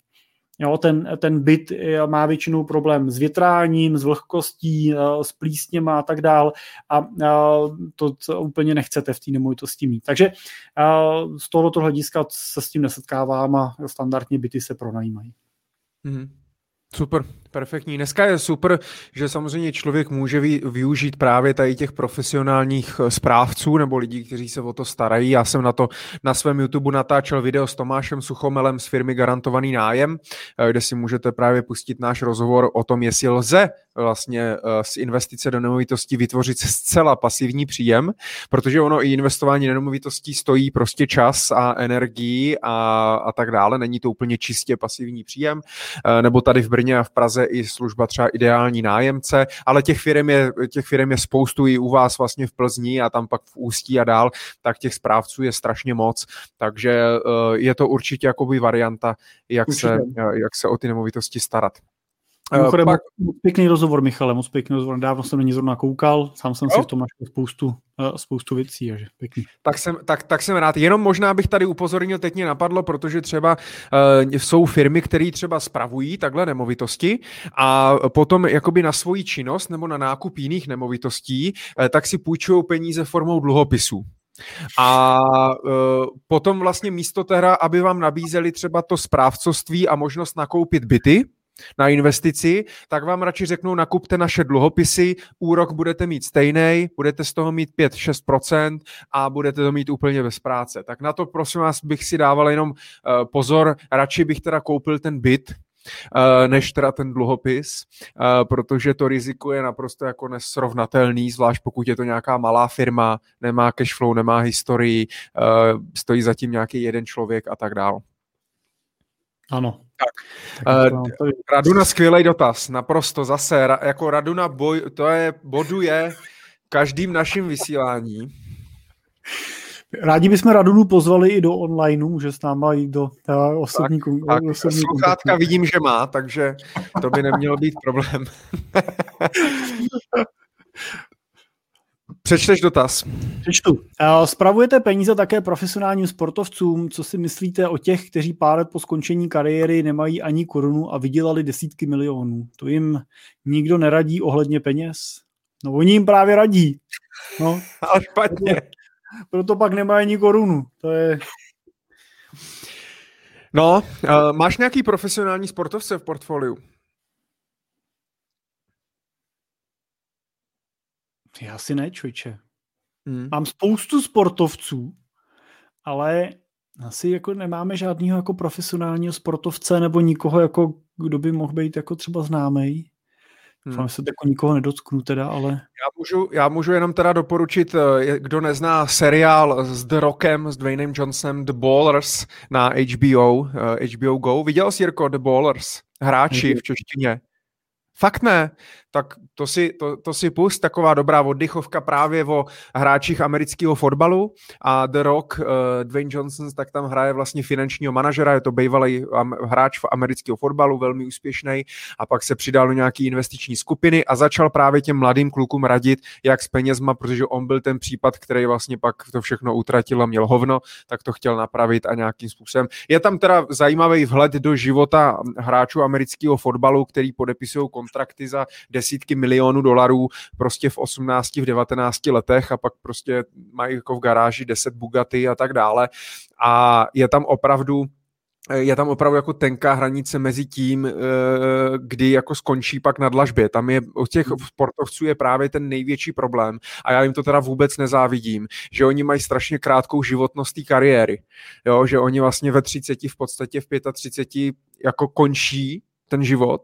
Jo, oni samozřejmě vydělají za těch deset let spoustu, spoustu peněz, a, ale pak si neuvědomují, že dalších třeba třicet čtyřicet let ten příjem bude mnohonásobně menší anebo žádnej a tak dále. A jenže vysvětluji, je to stejný jako prostě u každého dvacetiletého člověka, je strašně těžký a jako ne, já neznám, nebavím se s těma lidma, ale jako radit dvacetiletýmu klukovi prostě z, ze Sparty nebo, nebo já nevím, z nějakého klubu, prostě já nevím, z Manchesteru a tak dále, jak s penězma a že by měl investovat a že by měl myslet na zadní vrátka a že by měl tolik utrácet za drogy a za chlast a za děvky a tak dále, musí být teda hrozně těžký. Jo, já teda asi bych mu úplně spravovat peníze teda nechtěl, nebo mu nějak radit, ale je to těžký, no. Je to, je, je, jako, je, je to těžký a pak je samozřejmě, je blbý zase to, že tady na ty sportovce se samozřejmě spoustu žraloků jako zaměřuje, spoustu spíš prodejců právě různých produktů, ať už to byly nějací V S M roboti od, od pana Kubíčka, a nevím, proč jsem řekl od pana, od Kubíčka, a nebo, nebo Airtraken Sicherheit a, a různé jako investice taky a do zlata a do nějakých prostě nemovitostí v Dubaji a tak dále, kdy se pak objevilo, že to je jenom letadlo a že to, jako tam vlastně nic se nestaví a nic se neinvestuje reálně a tak dále. Takže a ti sportovci prostě tomu nevěnujou, nemají ten background uh, finanční, investiční, tak prostě dají do toho prachy a pak klidně o všechno přijdou. No. Je to problém. Ono je to tak, že uh, my třeba se k ním vlastně dostáváme proto, protože On, ten profesionální sport je obklopený, nebo je trošku jako obšancovaný. No samozřejmě prostě to, že ty kluci nebo holky prostě vydělávají hodně peněz a nejsou vlastně v tom zkušený a začnou je vydělávat relativně brzo, tak k ním přitahuje jako prostě med, přitahuje vosy nebo mouchy, tak nebo ještě něco jiného přitahuje mouchy, že jo, ale tak, tak přírodovědné okénko. Tak on prostě přitáhne spoustu lidí, kteří se na nich přiživují. A spousta těch agentů, a já se nechci nikoho dotknout a určitě to asi nebude, takže většina z nich. Ale prostě řada z nich prostě skutečně je na ně přisátá a ze všeho si snaží ukrojit nějakou provizi. A to jsou prostě příběhy, které samozřejmě často známe. My třeba z těch financí prostě ty různě nesmyslně přepojištěný sportovce, který platí dvacet třicet tisíc korun měsíčně za úrazový pojištění, jo, zaplatí čtyři miliony ročně proto, aby teda z toho něco vytáhli zpátky, ale ta hlavní motivace je to, že za takovou pojistku někdo dostane provizi ve vysokých statisících a někdo si z toho ukrojí typařskou provizi a tak dál. A my prostě na tyhle ty věci nejsme stavění. Jo. To já vlastně nikoho jako nikde uplácet nebudu, nikde prostě nebudu nikomu prostě podstrkovat peníze mýho klienta jenom proto, abych k tomu klientovi se jako dostal a ještě poslouchal, že mu musím prodat něco, z čeho bude něco mít, tak to prostě nebude fungovat. A my typicky fungujeme tak, že ten klient přichází k nám. On si nás najde, vybere, naposlouchá a pak jde k nám. No ale bohužel profesionální sportovci prostě nekoukají, neposlouchají a nepíšou, takže proto žádný nemáme. Máme hodně lidí ze segmentu í té, nebo máme hodně lidí právě z oblasti majitelů firem, kteří jsou prostě zvyklí se pravidelně vzdělávat, hledají si informace a přitom na nás narazí a, a proto a jsou našima klientama. A prostě ty sportovci jsou holt příliš fokusovaní prostě na tu svoji kariéru, svoji dráhu a, a ostatní věci nechávají plavat. Já nedávno jsem se potkal na, na golfu se svým kamarádem, spolužákem, a, který hraje teda fotbal profesionálně, je to celkem známý, to česká známá postava a my se vždycky takhle někde potkáme a on vždycky říká, tyjo, my už bychom se měli potkat, já bych potřeboval se podívat na nějaký věci len těch peněz a no a tak až bude čas, tak já se ozvu. No tak já se mu pak vždycky jednou za čas připomenu, on napíše, že zrovna teda teď on hraje někde v Horní Dolní a, a že teď teda nemůže, ale že na mě bude myslet. A prostě mají ty priority jiný, no. Já to nikomu neberu, ale je, je pro mě těžký, když se ho i ptám, jsem se potkal, já jsem říkal, hele, a co bude dál vlastně, jako ty už taky jako tu kariéru pomalu asi. A on říkal, no už jako nevím, no, jestli ještě dostanu smlouvu nebo to. A říkám, no a co bude dál? A on mi řekne, já nevím, co bude dál. Oni na to nechcou myslet, ale oni, protože prostě pro ně je to tak, já, já, jako musí to být hrozný, jo, vem si, vem si takovýho jágra, prostě, mm. když fakt tu hru miluješ, tak prostě a pak už, a pak už prostě nemůžeš, jak on musel dřít prostě dvojnásobně tolik, když tam přijel prostě pak s dvacetiletým klukem, který byl třikrát rychlejší než on a tak musí, musí to být jako hrozný, nechceš se toho vzdát, a potom prostě ani možná nad tím nechceš přemýšlet teda a pak se o ty investice ani nestaráš. Já jsem si teďka vzpomněl, že jo, na Dominika Haška, jeho, jeho energy drink Smarty, já si myslím, že s tím bojuje pořád. Že, že a on prostě měl i oblečení, jo, Dominátor byly, že jo, ty uh, obchody, že jo, no. Kameny, taky to prostě všechno padlo, taky se prostě na tom někdo z jeho okolí svesnul. A je to, a je to prostě, vidím to i, že hodně lidí pak třeba, že jo, zainvestuje těch sportovců třeba do nějaký restaurace, jo, hmm. nebo do nějakého klubu, nebo do něčeho, protože tam chodí, tak tam teda zainvestuje, nebo to má známej, ale vůbec tomu vlastně jako nerozumí, jenom tam nalije peníze, pak, pak, se, pak ani se o to nestará, ani vlastně nesleduje to, prostě je to na nějaký plný důvěře a pak se strašně diví, že, že to, takže o diversifikaci nemluvě a možná zase jsme u nějakého toho plánu a u nějaký té strategie, že ti lidi vlastně nepřemýšlí a jak to rozdělit smysluplně, tady si nechat teda něco konzervativního, kdyby náhodou a toto prostě tady si teda dám do restaurace a vím, že to je nějaká riziková prostě věc, která se mě nemusí jakoby vrátit, ale nedávám tam prostě všechny prachy, že jo, nedávám jako všechno na jednu restauraci, protože zvlášť teďka, jako jo, pokud je nějaký sportovec, který si koupil restauraci, cestovku a hotel, no tak ten je dost v prdeli teďka. Tak snad žádnej takovej, takovej není. Takže, uh, takže tak. Michale, Mám takový jeden můžeš, příklad na tohleto, to jako čerstvý, ne, ne, je jako nesportovní, nebo nesportovní, on je vlastně sportovní, ale tak trošku kolem, ale um, já jsem si to tady poznamenal, já jsem říkal, že to zkusím zmínit a teď na to přišla teda příležitost. A to je, uh, je to takový jako covidový příběh, uh, jako člověk kolikrát slyší, jak jsou všichni v pohodě a nikdo jako nemá problém a podobně. Pak teda v televizi slyšíte, že jsou všichni teda v prčicích a všichni mají problém, tak já vždycky říkám, kde je teda pravda, ale volal mi, volal mi kamarád, se kterým se známe roky a asi před dvouma lety jsme seděli nad jeho investičním plánem a on na to, jak je mladý, není ještě třicet, tak je velmi úspěšný. On je teda sportovec, ale nevybudoval si ty prostředky tím uh, sportem jako profesionálním, ale tím, že prostě se věnoval nějakým volnočasovým aktivitám a, a vybudoval na to velký, velký tým a, a měl jakou krásnou, a krásnou aktivitu, kterou dělali pro děcka. A opravdu v tom svém věku tak vlastně nahromadil uh, majetek uh, přes deset milionů vlastně v podstatě ve volný keši. A my jsme před těma dvouma lety zvažovali, on říkal, já mám takový prostě plán, chtěl bych udělat prostě takový jako větší projekt, větší podnikatelskou myšlenku, rozjet to prostě do větší míry a tak dále, tak jak to prostě bývá. A já jsem tenkrát říkal, to je super, tak prostě pojďme rozdělit ty peníze a řekni si prostě, co chceš prostě teda do toho investovat a uvidíme, jak to prostě vyjde, a když to nevyjde, jak prostě furt máš prostě tady peníze, máš předchozí firmu a tak dále. A on tenkrát prostě se rozhodl tak, jak to ty mladí mívají, prostě, že teda ale tohle prostě je jeho životní příležitost a samozřejmě těch peněz na to bylo potřeba spousta a ještě se teda zadlužil na ten nový projekt a tak dál.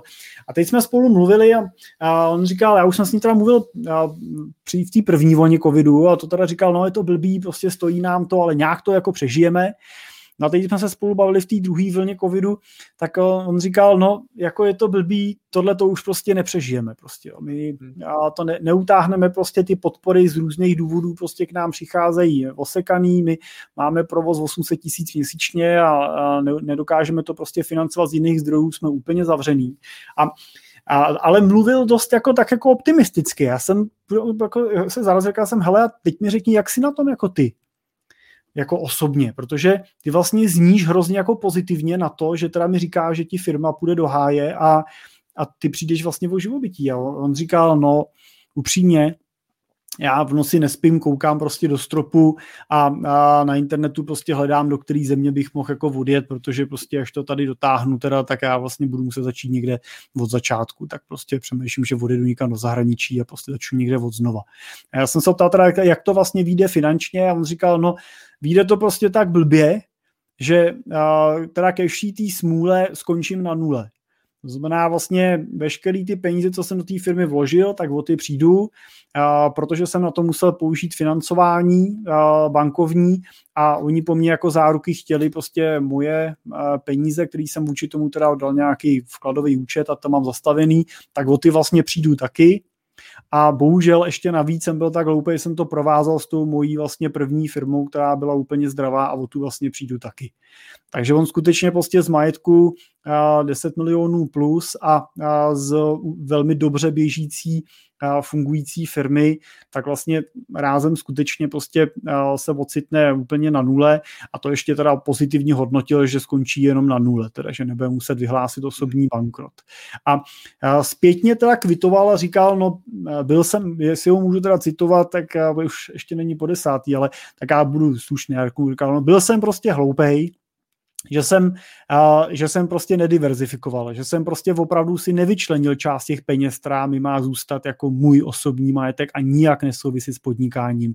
Že jsem, že jsem do toho zapojoval tu svoji druhou firmu, že jsem ty, tu svoji firmu nerozdělil, protože má dva provozy, tak na dvě firmy prostě o dvou provozech. Ale tohle bohužel zjistíte až v té chvíli, kdy v tom jste. A on pak teda a zarazil a říkal, no prostě jsem byl debil, že jsem tě na začátku neposlech, jo. Ale to tím jako neříkám, že jako mě máte poslouchat, jo. Jenom, jenom tím dávám ten příklad toho, a, toho prostě, kde ta malá diverzifikace a ta sázku na jednu kartu nemusí být. Na druhou stranu, buďme upřímní v tom, že kdyby nepřišel covid, který byl, jaká byla pravděpodobnost, že přijde něco, co nám zastaví ekonomiku. Jo. Tak on by na tom byl dobře. Oni byli perfektně našláplí, všechno frčilo a vyšlo by to a dneska by prostě opravdu říkal, ještě jsem tě tenkrát neposlech, pojek jsem to rozjel a dneska jsem, nebo možná za rok, za dva, říkal, dneska jsem fakt za vodou, prostě běží to, máme kapitálový rezervy a tak dále. Ale prostě tohle to je, jak se říká v investicích, tak COVID byl typická černá labuť, která se prostě čas od času na trhu objeví a nikdo prostě ji nemůžeme dopředu předvídat. Tak, tak tolik diverzifikaci. Hmm. Jirko, díky za, díky za příběh, bylo to inspirující. Uh, snad si z toho naši posluchači něco vezmou. Uh, ono je to i o tom, že zase třeba, že když jsme se bavili uh, o tom e-booku těch korporátních struktur, co napsal Michal Hanich a kluci, hmm. uh, tak... Uh, Oni tam vlastně, že jo, taky píšou vlastně, kolik je firem a podnikatelů, kteří mají prostě všechno v jedné firmě, všechno narvaný prostě, mm. jo, nějaký nemovitosti, provozní aktiva, tamhle nějak toto, nemají to vlastně ani nějak jakoby oddělený prostě uh, právě, na, aby kdyby jedna firma, druhá a tak dále a já vůbec nevím, proč ti lidi nad tím nepřemýšlí. Proč, jako jestli prostě jedou, jsou v takovým tom prostě jedem, jedem, jedem a nepřipouští si nebo nemají čas zastavit. Hodně mě to připomíná rok vlastně před rokem dva tisíce osm, kdy ty firmy prostě jeli, jeli, byla ta euforie a tak dále.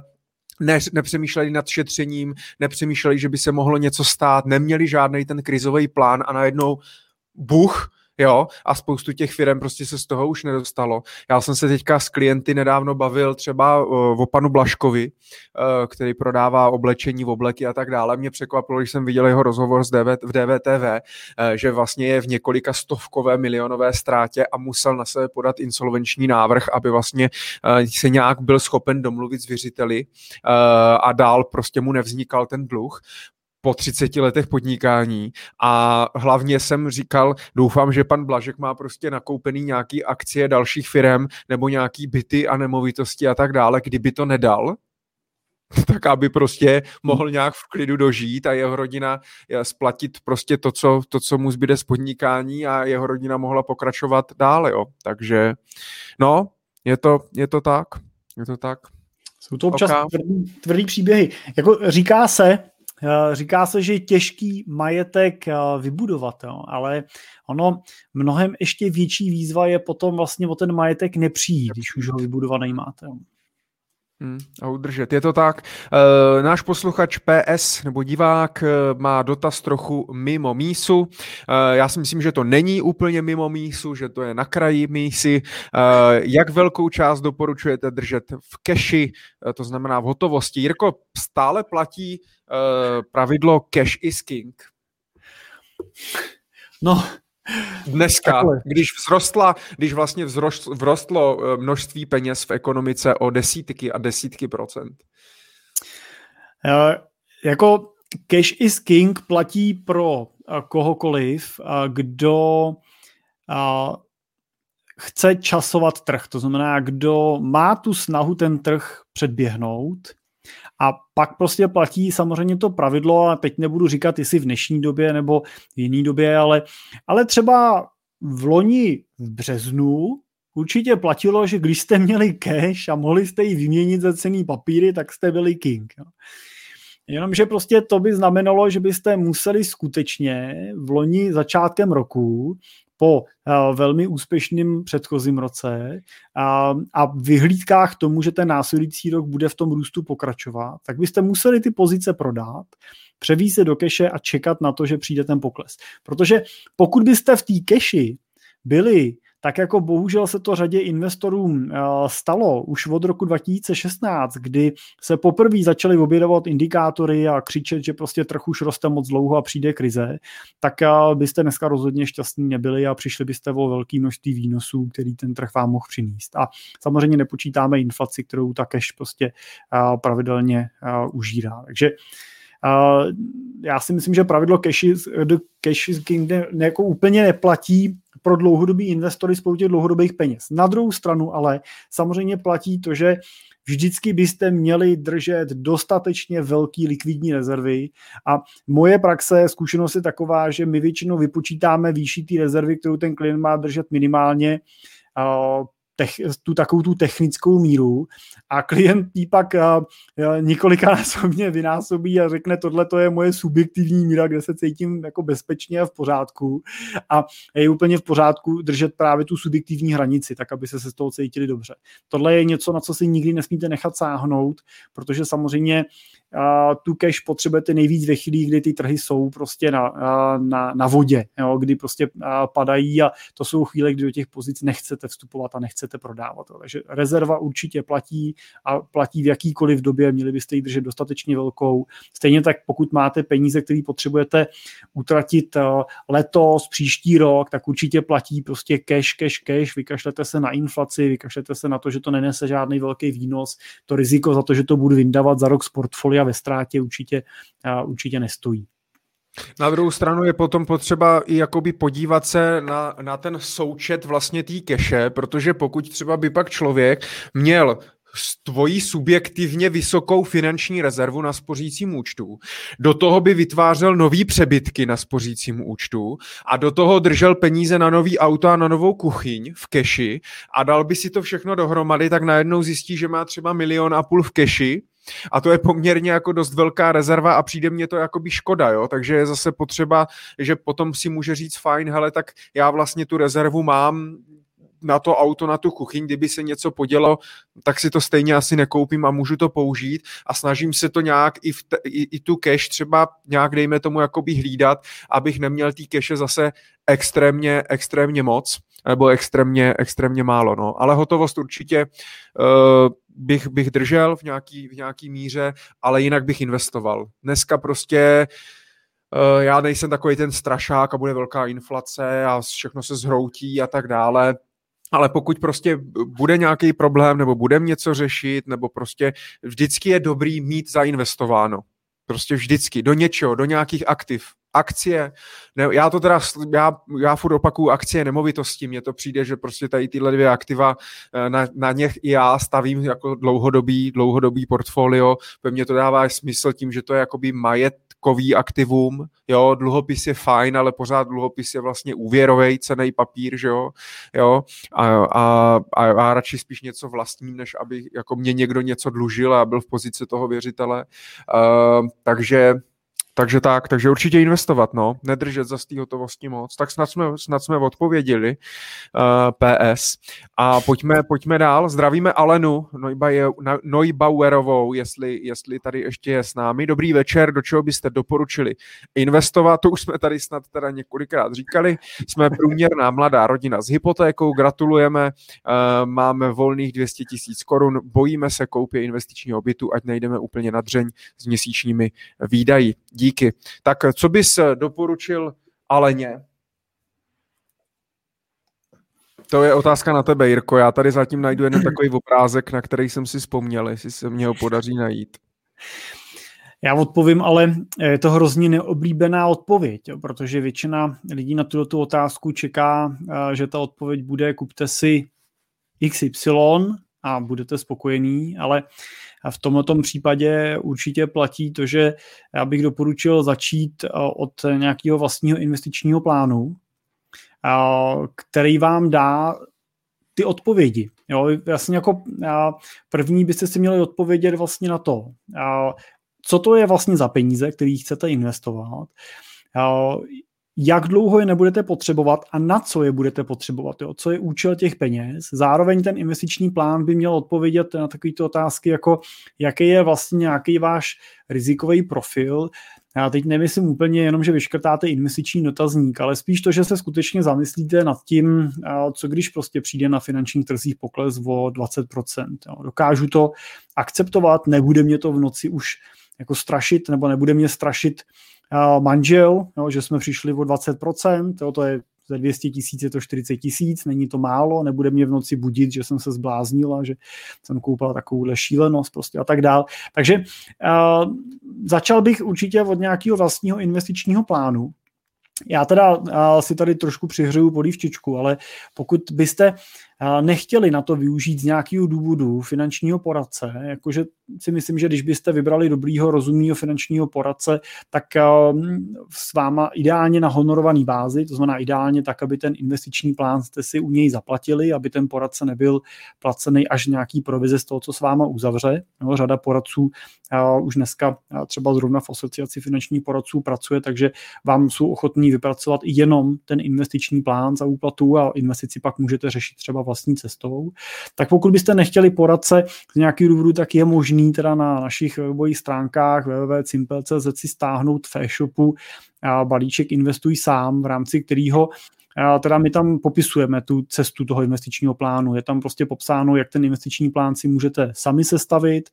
Velmi jednoduše, jo? Investiční plán v tužce se tomu říká. To znamená, jak si nadefinovat ty cíle, jak si nadefinovat svůj vlastní rizikový profil, jak si počítat, jaký výnos vlastně potřebujete. Potřebujete zjistit, když máte dneska nějaký peníze a něco k ním budete přidávat a chcete si za ně realizovat nějaký dlouhodobý cíl, tak o kolik vlastně potřebujete, aby vám ty peníze narostly ještě nějakým výnosem. Často zjistíte, že ten výnos nemusí být tak velký, jak vy sami třeba máte pocit, nebo naopak, že je třeba nerealistický, musíte ty cíle nebo ty vaše investice upravit.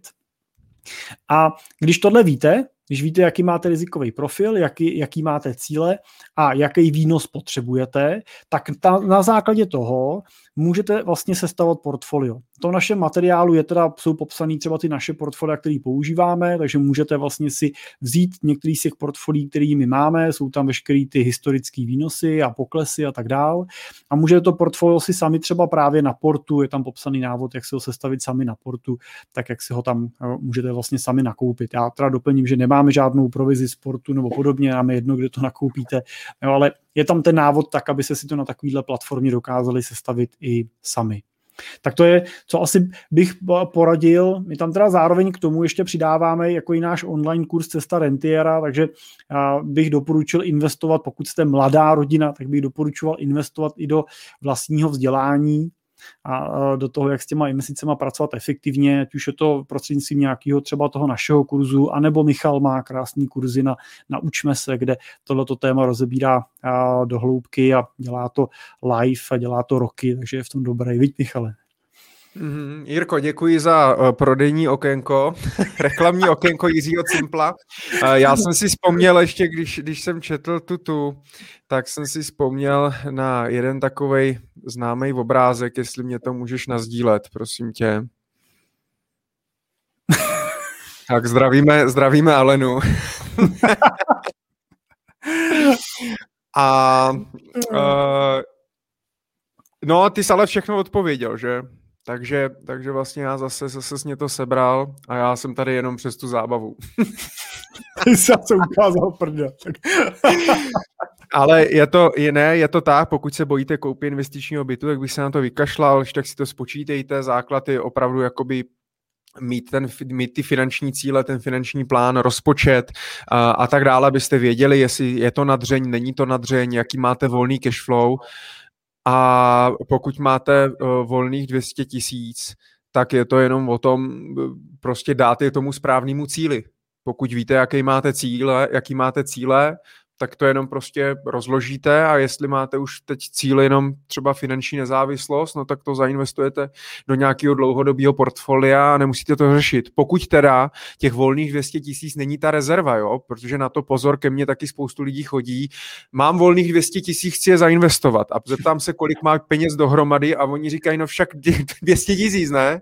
A já říkám, no tak si těch dvě stě tisíc hezky nechte jako rezervu a, a, a, a a pojďme pokračovat dál a investujte třeba pravidelně, nebo tak. No. Tak snad, snad jsme Aleno odpověděli a uspokojili jsme ji, uh, samozřejmě v tom investičním slova smyslu.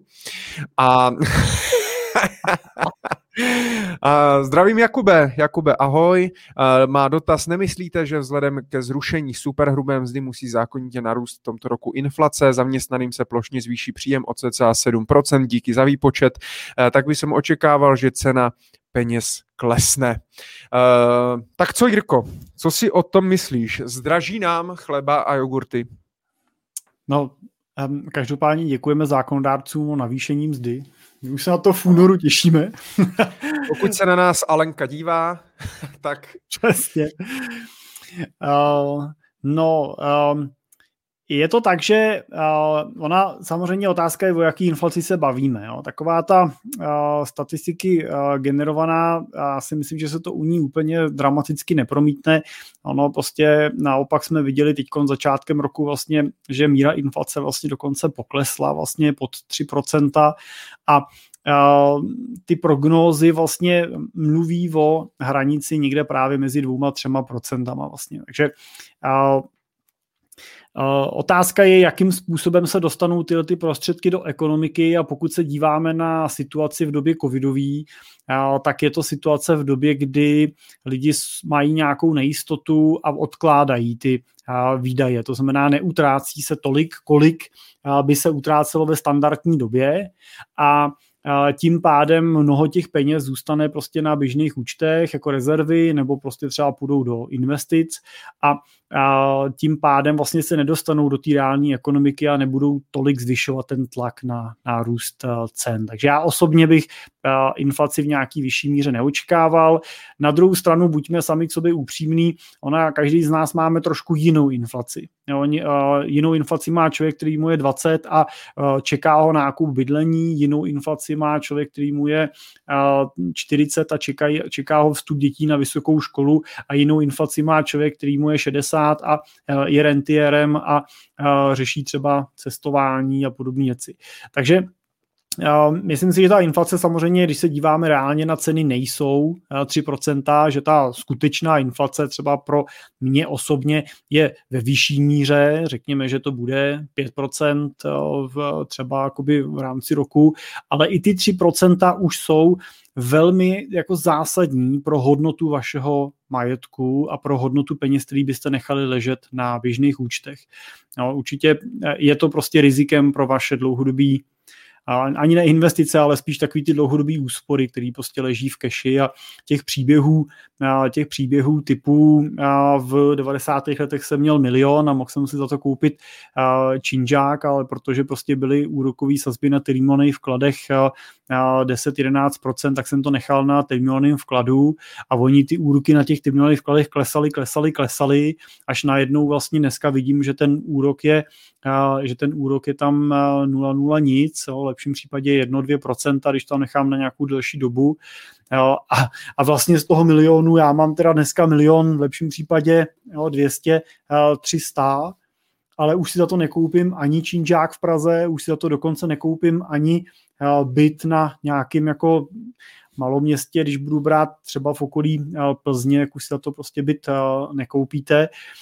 Uh, už je to dobrá akontace na nějakou hypotéku v menším městě, tak uh, to je prostě to, co dělá inflace. A určitě ta inflace není rizikem, ale je prostě jistotou, a je to jasným nepřítelem každého investora. Takže uh, inflace je větší nepřítel než, uh, než nějaká kolísavost investice. No, pozor na to. Hmm. Jirko, ty to vždycky tak krásně obsáhneš. Uh, celou tak začni, tak příště začni, nehávej to na mě, tu otázku. Ne, je to, je to super, ale tak jako proč ne, já jsem, já jsem rád. Zase ono člověk, jako pokud prostě má strach z nějaký inflace nebo z ničeho, tak zase ideální je prostě investovat, no, zase do nějakých aktiv, a hele, ono, to jsou takový ty keci, furt s tím jako a finanční systém dva nula a, a, a restart a kolaps a tak dále. Já si myslím, že to je úplně šuma fuk, že prostě jestli tady bude nějaký kolaps nebo restart, tak vůbec nebudeme řešit prostě takovýhle věci. Důležitý je diverzifikovat, někam investovat. Když nám to seberou, tak nám to stejně seberou. Lepší ale než čekat, nedělat nic, sedět na keši nebo to všechno utrácet a neinvestovat, neinvestovat vůbec. Jo? Takže prostě Uh, udělejte aspoň ten první krok, až už budete investovat v úvozovkách do čehokoliv, tak prostě začněte investovat, začněte s těma penězma uh, něco, něco, něco dělat. No. Takže, uh, takže, takže, takže tak. Uh, kolik nás sleduje lidí? dvacet šest, Michale, pořád nám to stoupá. Neuvěř, neuvěřitelný, teď už mají, teď už, teď už děti všechny spí určitě v deset hodin. Tvoje děti už taky spí? Moje děti už taky, doufám, spí. Takže teďka možná nám bude, možná nám bude růst teďka posluchačstvo. Alena píše, děkuji za odpověď. Máte pravdu, že investor do vzdělání v oblasti financí bude v současnosti asi to správné řešení. Hlavně to s penězi neuspěchat. Děkuji, Michale, za to, co děláte. Aleno, já děkuji, že mě někdo zmínil, to je krásné, takže tak, jak si Jirka, můžete si samozřejmě koupit i jeho e-booky, ale na naučme se tečka cé zet lomeno Michal Doubek můžete najít i moje, moje kurzy, ať už živé webináře, anebo videokurzy, kde se můžete vzdělávat, nebo podcast Finance prakticky, který najdete v podcastových aplikacích, nebo Cesta rentiera Jirky, Jirky, Jirky Cimpla. Já mám pocit, že jsme odpověděli. P S píše ještě díky za, do, za odpovědi, doufám, že posluchačů bude přibývat a budete pokračovat perfektní talk show. Děkuji moc. Raduna taky píše díky. Myslím si, že jsme odpověděli na všechny dotazy, které jsme tady měli. Je to tak? Já si myslím, že jo, ještě to projíždím a myslím si, že jo. Uh, pokud ale máme ještě nějaké posluchače a já můžu ještě, dneska mám energii, koupil jsem si Coca-Colu, takže kofein trošku působí. Jirko, tak můžeme ještě probrat něco? Já piju vodu, takže já můžu, ano, můžeme. Super, tak uh, pokud... Posluchači neukalminujou za to, že přetahujeme, tak my můžeme. Když by vás to nebavilo, tak se prostě odpojte a... Jo. A, a zítra to bude, nebo pozítří na YouTube v záznamu, tak si to pak můžete třeba, třeba k obědu. E, měli jsme tady ještě dotaz, ty jsi mě ho posílal vlastně předem, protože vy na každou show můžete nám posílat i dotazy předem, třeba na Messengeru, na sociální síti, nebo na e-mail poradce zavináč michaldoubek tečka cé zet nebo jiří zavináč cimpel tečka cé zet. Měli bychom možná udělat vlastní mailovku e, na naši monitol show, ale František Sabo, nevím, jestli je online, nebo jestli bude koukat ze záznamu, ale psal teda dotaz, že by měl námět na příští téma, a to, jestli můžeš, Jirko, vysvětlit, jaké rizika, případně jak funguje, pokud nakupuje E T F, které má vlastně, které, která vlastně má fund currency v dolarech, to znamená je v dolarech, ale nakupuje jej za eura. Za eura. Oni, on tam teda posílal nějaký odkaz asi na nějaké eurové E T F ko, možná je to i vlastně to téma, které jsme řešili také v první epizodě Money Talk Show, že vlastně v Evropě díky evropské legislativě a tak dále, tak si nemůžete koupit přímo americké E T F ka, ale kupujete vlastně evropské s evropským I S I N em. Tak jaké to má, jaké to, má to nějaké, jenom zopakovat v rychlosti, má nějaké rizika to, že nakupuju evropský E T F ka s, evro, jakoby s evropským I S I N em oproti těm americkým, e, případně pra, přesně ta denominace ta, té měny. Já vím, že v minulosti to hodně lidí vlastně mátlo, je třeba podílové fondy, že jo, kdy denomina, denominace fondu byla v dolarech, v eurech a tak dále, nakupoval jsem ale za koruny, nebo i emerging markets, že třeba to bylo v dolarech, ale vlastně ten fond pak nakupoval akcie v Číně nebo v Japonsku a tak dále a stejně člověk nepřímo uh, nějakým způsobem podstupoval to uh, kurzové riziko, tak můžeš k tomu dát krátký komentář, aby jsme když tak Františkovi odpověděli. Ono, tyhle ty, ono to byl konkrétně, co posílal, tak byl skutečně fond, který je investovaný v U S D, domovská, domovská měna toho fondu je dolar, ale byl takzvaně hedžovaný do eura. A oni tyhle ty, většinou jsou to nějaký klony, to znamená, vytvoří se vlastně kopie toho fondu, ten fond eurovej velmi často prostě potom teda se chová úplně stejně jako ten americký, má stejný portfolio, stejný, stejný hodnoty, nebo většinou nakupuje tu pozici v tom americkém fondu, jenom teda s tím, že má takzvaně zajištěný ten pohyb mezi kurzem dolaru a eura, to znamená, že vám je vlastně jedno, jestli když nakoupíte za euro, já teďko nevím v tom přepočtu do dolaru, ale kdybych to přepočet do koruny, tak vám je jedno, jestli to euro koupíte za dvacet pět korun nebo za dvacet sedm korun.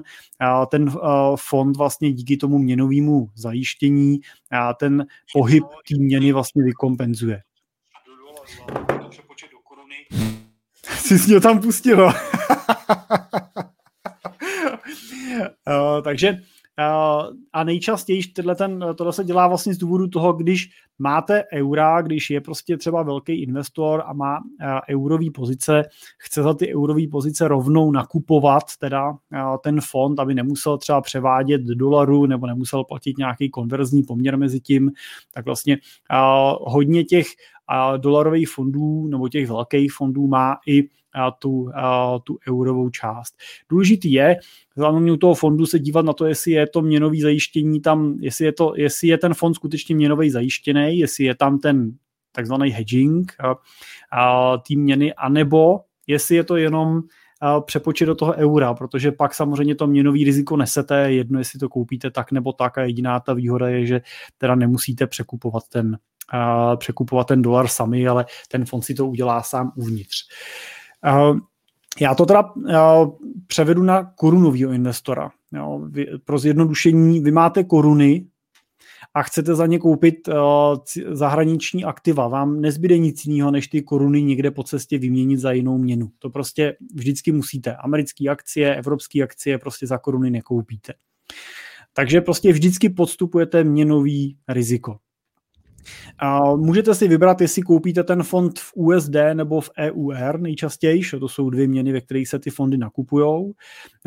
A pak si musíte uvědomit, že primárně vám jde o to, co je uvnitř toho fondu a to není ta měna. Ono to není tak, že vy si koupíte eura a měli byste ty svoje úspory v eurech. Vy si koupíte eura a za ty eura koupíte akcie toho E T F fondu a ten E T F fond uvnitř drží akcie nějaké společností nebo dluhopisy nebo akcie nemovitostních firm a nebo komodity nějaký a tak dále. A ten vývoj té ceny toho fondu se odvíjí od ceny těch podkorových aktiv. To má, kolik stojí ty akcie, které v tom fondu jsou. A jenom v tom konečním důsledku se to přepočte na eura a ty vám pak ta vaše platforma, pokud jste korunoví investoři, většinou přepočte na český koruny. Vy vidíte ten zisk v tom, v té české koruně. Ale není podle mého názoru potřeba se u dlouhodobých investic toho měnového rizika zásadně obávat. Koruna se tak jako furt předpokládá, že bude dlouhodobě posilovat, což je pro nás tady jako místní dobrá zpráva, protože jako republika bohatneme. Samozřejmě, když kupujete zahraniční aktiva, není to dobrá zpráva, protože teď to euro nakoupíte za dvacet šest sedm, za deset let ho budete prodávat za dvacet čtyři. Na druhou stranu ale ty aktiva, který uvnitř máte, vám narostou podstatně větší mírou, než je to znehodnocení té koruny a vy byste je jinak koupit nemohli. Takže není jiná jako cesta, než to měnový riziko v tomto případě podstoupit. Tak, takže já osobně bych se nebál. Vy máte hodně portfolia v dolarech, protože ty ETFka nejsou vlastně zajištěný do české koruny. Mm. Jaký vlastně, jak, jak ty se stavíš k tomu, jako mít peníze v té referenční měně spíš a kolik, bát se toho dolaru, bát se eura, bát se vlastně mít peněz, mít jakoby peníze v cizí měně. Jak se k tomu stavíš obecně?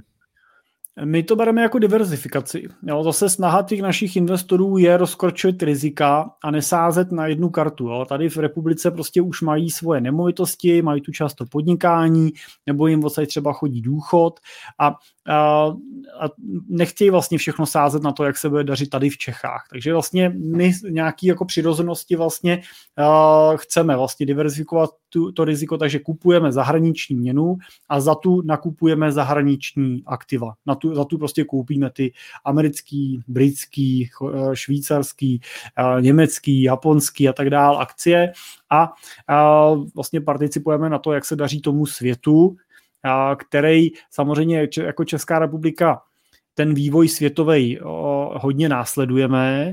Na druhou stranu můžou nastat lokální problémy, a, který Uh, prostě nepostihnou svět, ale postihnou tady jenom nás. Jo? Pokud prostě Německo se od nás odkloní, no, a my nebudeme mít pro koho vyrábět ty autodíly a tak dál, tak budeme mít samozřejmě uh, problém. Pokud budeme, zažijeme nějaký významnější příklon směrem k východu, jo, zase budeme mít pravděpodobně z pohledu kapitalismu uh, problém. Uh, dívejme se taky na to, že Česká republika je Není, ne, není úplně daňovým rájem, že bych jako chtěl říct, že a, tady, a, že tady jako nemáme žádný daně, ale z pohledu invest, dotyčních, tak vlastně máme velmi nízký daně třeba na nemovitosti. Jo, daň z nemovitosti u nás je velmi nízká. Máme tady minimální daně na, nebo nulový daně na dědictví, na darování a tak dále. A to jsou zase věci, které tady nebudou pravděpodobně navždy. I to se nás nějakým způsobem dotkne. A i tady ta zahraniční diverzifikace těch prostředků může mít prostě svoje opodstatnění. Hmm. Takže diverzifikace je jeden z těch důvodů. Jirko, obdivuju tě. Obdivuju, obdivuju tvé znalosti, a protože je to super. Děkuju, Michale. Já jsem si vzpomněl, vzpomněl jsem si, jak jsme se bavili ještě u těch sportovců a, a, a u těch jako různých jako rádoby prodejců a tak dále, kam často lidi prostě se nechají nalákat, jakoby dát, dát nějaký peníze a tak dále.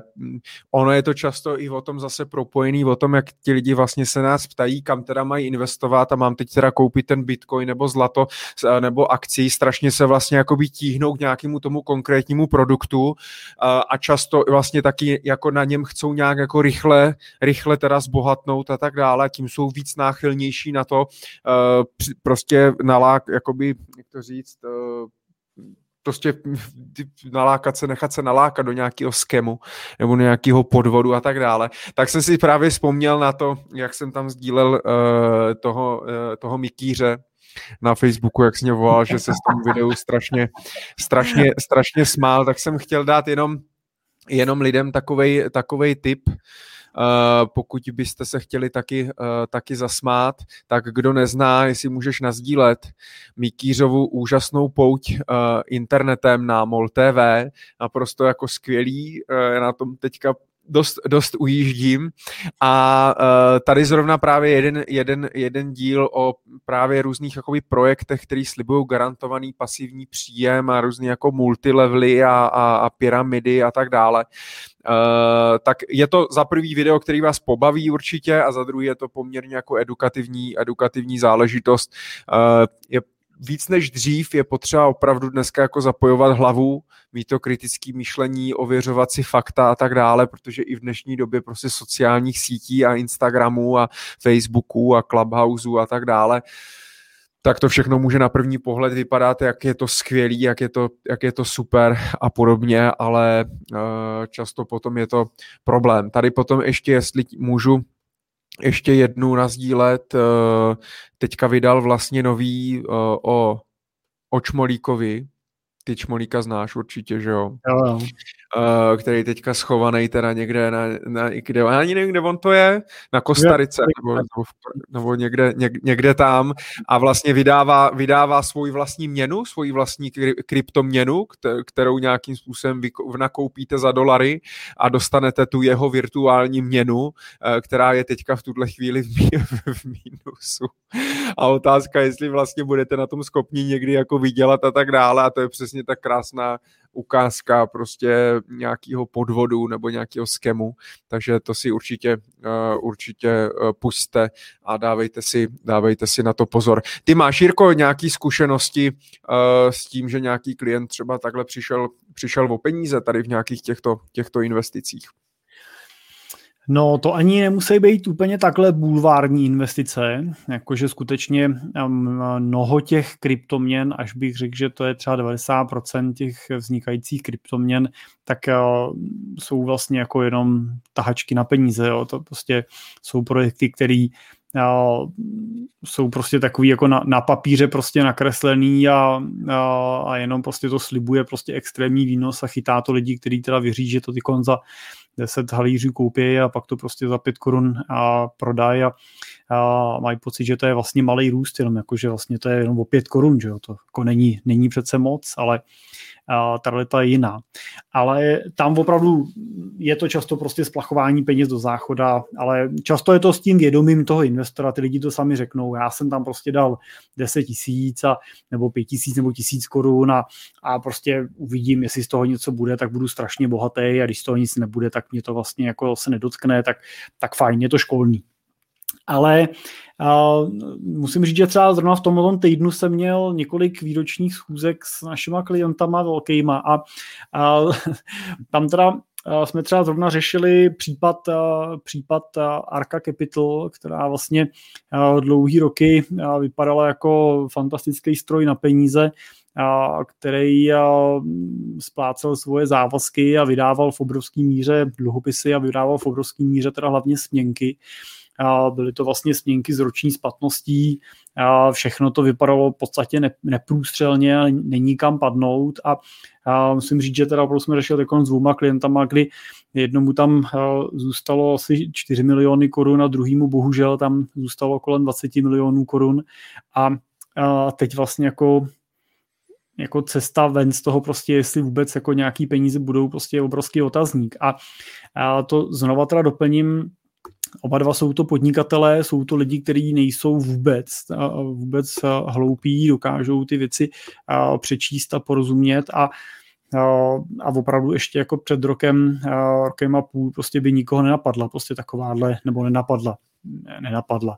My jsme jako z principu věci upozorňovali na ten, ten typ investic, ale vlastně ten argument většiny těch investorů byl, no jo, ale šest procent garantovaně, každý rok mi to dávají, už to tam mám pět let a furt mi to chodí, tak to, to prostě byla jako častá věta. Já jsem říkal, já vás teda jenom upozorňuji, samozřejmě vás tomu nějak nenutím, budeme pracovat s tou keší a s tou částí, co nám teď dáváte, ale, ale zvažte prostě diverzifikaci té složky. Musím říct, že u toho většího klienta to bylo tak, že my jsme měli tu diverzifikaci plánovanou a oni měli a někdy kolem poloviny loňského roku mít právě splatnou, bylo to někdy v létě tu, a, tu směnku a chtěli a, velkou část vlastně rebalancovat do portfolia. Bohužel teda zrovna to byl ten okamžik, kdy a, asi nebyl jediný, kdo měli tu splatnost a, a ty už se teda nedočkali. Takže... A, No Jirko, ale zrovna je, je, je vlastně jakoby vtipný, že zrovna Arca jakoby nebyl podvod, že jo?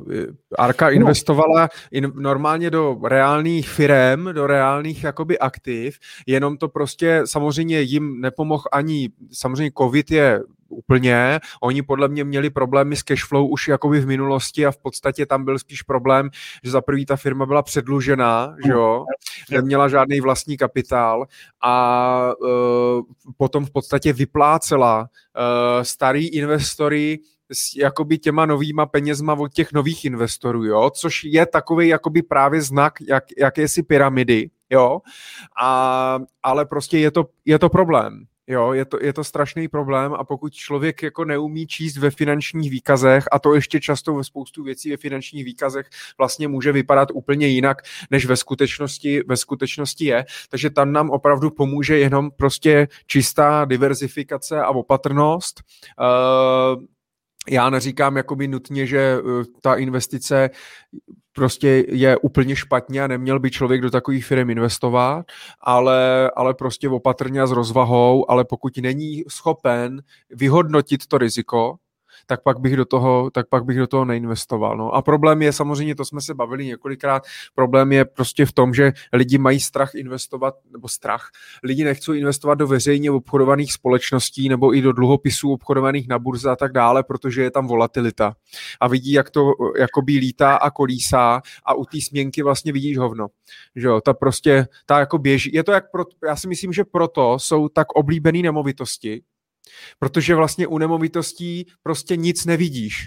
Tam nevidíš žádný, žádný ceny. A to by ses možná divil, kdyby v roce, nebo ty, ty ne, ale ostatní by se možná divili, kdyby v roce dva tisíce osm chtěli tu svou nemovitost potom prodat třeba v nějakou dobu a zjistili by, že by nebyl nikdo, kdo by ji chtěl koupit, anebo by prostě nabídková cena byla třeba třetinová nebo něco, něco takového. Jo? Ale u těch akcí, jak to vidíš, tak je to prostě, tak, tak je to problém, ale možná je opravdu lepší radši to vidět, že to něco dělá, že ten trh hnedka uh, to vlastně jakoby projeví do té ceny aktuálně, jo, uh, než aby potom jako nic, nic, nic a pak vlastně jsi měl stoprocentní ztrátu. Že? Uh, je to tak, no, je to tak, je to, já si vždycky představuji, že uh, no, to byl dobrý příklad. Já jsem takový nepříklad, ale, ale je, to, Michale, je to přesně to, co říkáš. Prostě. Jestli je to hlavně o, to, o těch emocích. Jo. Jestli prostě tu věc, já si vlastně třeba u těch dluhopisů, jo, to je to samé, co jsi říkal vlastně u těch Nemovitostí to sami vidíme u těch dluhopisů. Když prostě si koupíš dluhopis nebo tu směnku, tak ono to furt prostě nese stejně. Nikdo ti neříká, kolik to vlastně reálně stojí, za kolik bys to teď prodal na tom trhu. Takový ty neveřejně obchodovaný dluhopisy, český, firemní. Ale a vedle toho můžeš mít teda dluhopisový nějaký třeba E T F fond, nebo si můžeš koupit burzovně obchodovaný dluhopis, který taky v čase prostě má nějakou kolísavost a tu cenu mění. A ty buď si koupíš ten burzovně obchodovaný a máš jistotu, že víš, za kolik to můžeš to na den čase prodat, ale musíš být uh, zkušenej a emočně připravený na to, že tam ta kolísavost v čase bude, a pak máš velmi bezpečný aktivum. A nebo vedle toho si můžeš koupit ten papír někde od nikoho, jo, co ti prostě přinese nějaký strejda domů, prostě uh, vyndá to si gelitky, vyžehlí ti to na tom stole a ty mu tam za to prostě pošleš uh, tři sta tisíc korun, jo, a Uh, můžeš žít s pocitem, že máš bezpečnou investici, protože prostě on by ti nic špatného neprodal přece. To s tebou myslí dobře, to říkal jasně, ne? Jasně říkal, že mě můžete věřit. A, a jemu třeba věřit i můžete, on to myslí dobře. Jenomže on přeprodává něco od dalších prostě dvou prodejců mezi, uh, mezi ním a tím, kam ty peníze skutečně doputujou, a co se stane po té cestě, jak, co k vám přijde zpátky. A tam je to vabank, tam prostě jdete vyloženě o to, že všechno anebo nic. Buď to klapne, anebo to neklapne. Ale a zase... Máš tu jistotu, že vždycky něco dostaneš prostě. Jenže zase jsme, zase jsme prostě u toho. To já bych chtěl třeba zrovna tady tohle téma, tak bych chtěl otevřít na Clubhouseu, jestli, jestli uděláme spolu nějakou růmku a naši posluchači se k nám přidají pak. Tak to je přesně ono. Pokud prostě si koupím nějaký produkt od někoho, který má jenom zájem v tom mi to prodat, protože má za to provizi, tak jak to asi taky zasně, že když to prodává, tak je to ta nejlepší investice na světě. Jo? A, a jsme zase u toho, že prostě měl bych teda asi mít uh, poradce, který je mi schopnej to nějak zanalyzovat, zhodnotit, můžu to s ním zkonzultovat, jestli mi se mi to do toho portfolia hodí nebo ne. A my třeba oba dva máme obrovskou výhodu v tom, že tím, že nás jakoby platí ten klient napřímo za nějakou analýzu, za nějaký názor, ekonomické vyhodnocení a tak dále, tak vlastně pak mu na rovinu řekneme, jestli je to OK nebo není. A jako pokud vlastně to bude dobrý, pokud to do toho portfolia bude zapadat a vyhodnotíme, že proč ne, tak ať si klidně do toho investuje vlastně. My neříkáme, dluhopisy jsou špatně a jenom akcie a jenom toto a tohleto, a, ale jsme schopni mu to říct, protože prostě nás neplatí ten, kdo, ten, ten jako emitent nebo prostě ten distributor, ten zprostředkovatel, ale platí si nás ten klient, že? A pak jsme zase u nějaký té nezávislosti a podobně. Já ale abych od toho jenom jsem chtěl nasdílet, i protože já to říkám na všech svých seminářích, jak si říkal to, že Arku už přece, dík mě to už pět let, mě vyplácí kupon a tak dále, tak já tady vždycky na seminářích právě ukazuju příběh Bernieho Madoffa, jestli neznáte Bernarda Madoffa, tak americký finančník, který teda myslím, že ještě stále pořád je ve vězení a ještě nějakou dobu bude, protože dostal myslím sto padesát let za největší podvod v dějinách, v podstatě pronevěřil peníze, měl takový to klasický Ponziho schéma, takový to letadlo, kdy prostě říkal, že investoval peníze, ale reálně je nikam neinvestoval a vlastně starý investory vyplácel prostě novýma penězma z těch, z těch nových peněz. A Berniemu Madoffovi to fungovalo zhruba nějakých padesát let.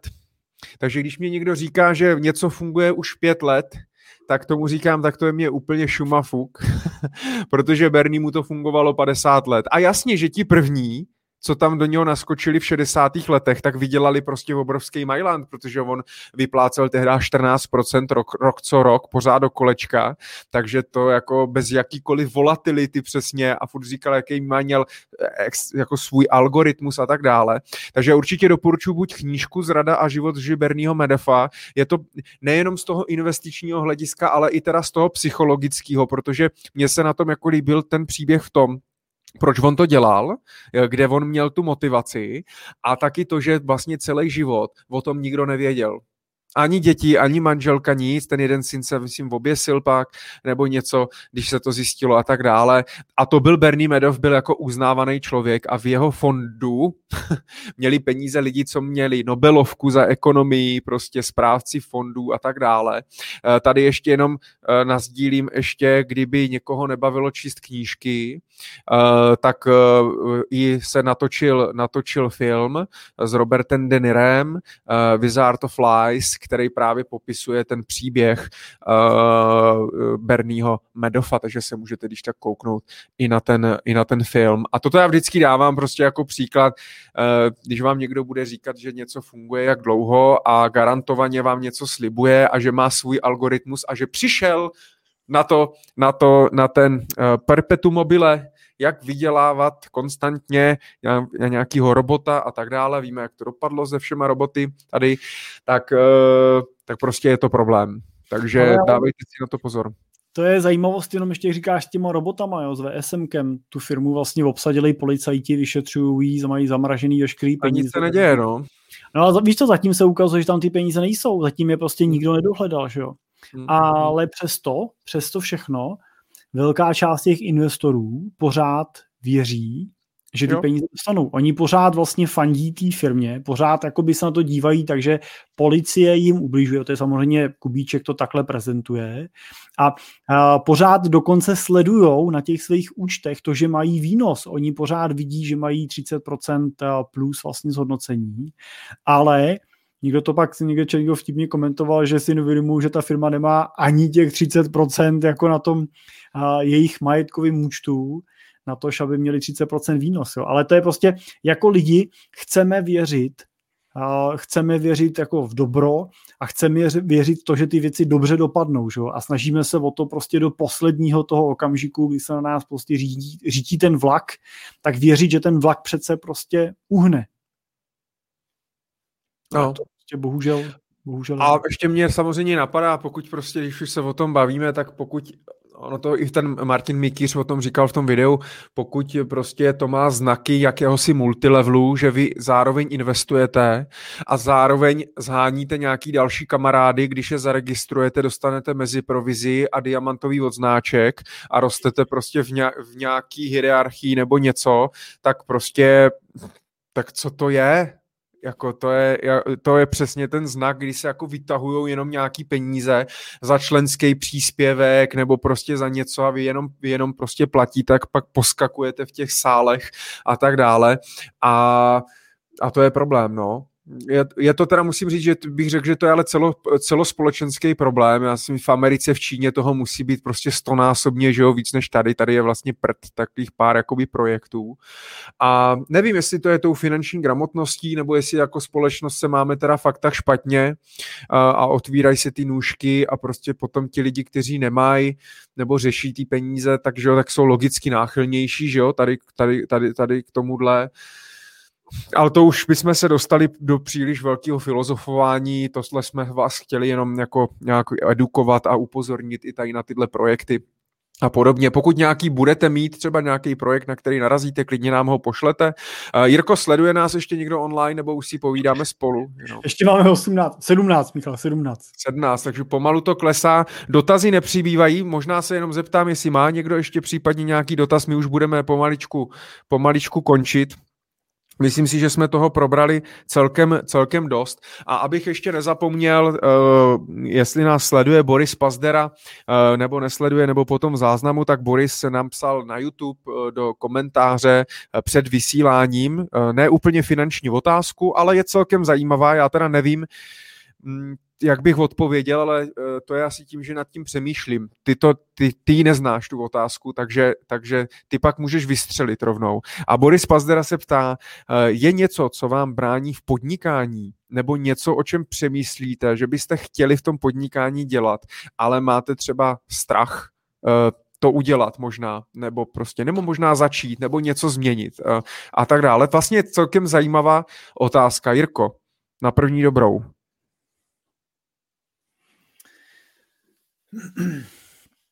Měl jsi vlastně ve svém podnikání někdy strach něco udělat?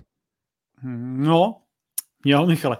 Naposled jsem ho měl uh, letos o Vánocích, a já ho mám pokaždý, když mám navyšovat naše investiční minima, když prostě máme navýšit ty sumy, které chceme po investorech, aby měli, aby jsme byli schopni jít do mandátu, a my jsme v loňském roce měli milion korun, to minimum, a od začátku roku jsme se teda rozhodli zvýšit na dva miliony korun, a nebo teda deset milion, ale aspoň s pravidelnou investicí dvacet tisíc měsíčně.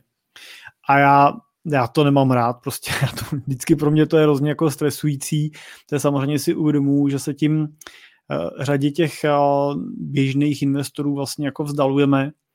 A na druhou stranu prostě my to musíme dělat, prostě pokud se chceme zaměřit na ty afluentnější klienty, protože prostě uh, člověk uh, se čtyřma milionama nebo s patnácti milionama má prostě jiný potřeby než uh, investor s uh, pětisti tisíci nebo s milionem. A, a to vůbec neznamená, že těch pětset tisíc nebo milion by byly nedůležitý peníze, to v žádném případě. Naopak, je to úplně jedno, jestli, má, jestli se staráme někomu o patnáct, dvacet, třicet milionů nebo o jeden, dva miliony. V obou dvou případech jsou to pro toho člověka důležitý peníze a často u toho člověka, kterému se staráme o jeden milion, jsou to pro něj životní úspory úplně celý. Jo? A takže často jsou to peníze ještě jako důležitější vlastně emočně a životně.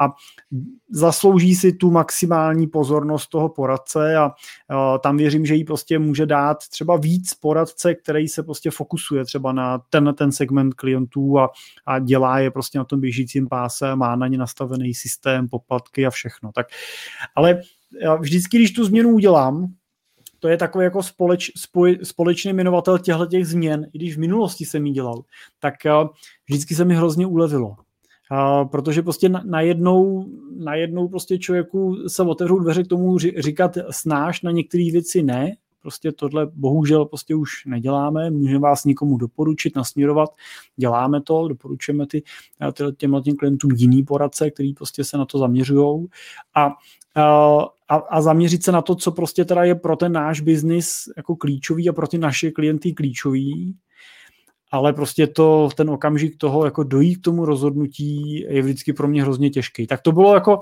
a bál jsem se samozřejmě, jako teď jako, jestli když to udělám, tak jestli neudělám chybu, jestli prostě to nebude špatně, jestli ještě se mi nějaký klient vozve, jestli mi neřeknou, že jsem jako arrogantní, že prostě, jo, že chci jenom ty velký klienty.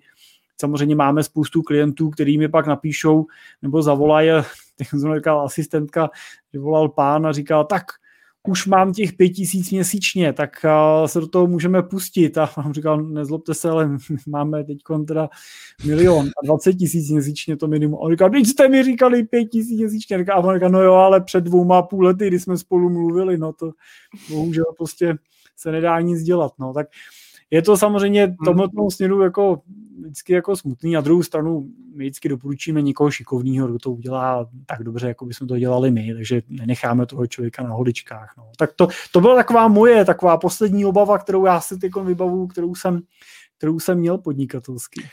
Ale Jirko, musím říct, že to je dobrý point, protože obecně ono to má samozřejmě ten strach jako spojitost s nějakou cenotvorbou, že jo, s nějakou marží, s nějakým cashflow v tom podnikání a s růstem a tak dále. A obecně ta cenotvorba, musím říct, že je hrozně mm, diskutovaný téma, jakoby v kruzích třeba volnonožců na, na volný, protože jsem součástí komunity na volné noze a, a jakoby malých podnikatelů, malých firem, kam spadáme obecně, tak, tak prostě ta cenotvorba je strašně těžká. No. Je to vždycky, člověk má prostě strach vlastně třeba zdražit nebo dát si nějaký filtry na ty klienty, zvolit si tu správnou cílovou skupinu a tak dále. Já jsem vlastně taky pro nový klienty zdražoval, že jo, my jsme to spolu hodiny a hodiny konzultovali, jakým způsobem to udělat a tohle a, a nepřijdu o nějaký ty klienty a ne, nebudou to. Uh, ale jinak to vlastně nejde. Je to proto, že ten biznis pak nemůžeš třeba dělat udržitelně, nemůžeš ho dělat ziskově, nemůžeš ho dělat dlouhodobě, nakonec pak by trpěli i ti klienti, který už máš, ale na druhou stranu zase my to kompenzujeme opravdu třeba tím obsahem.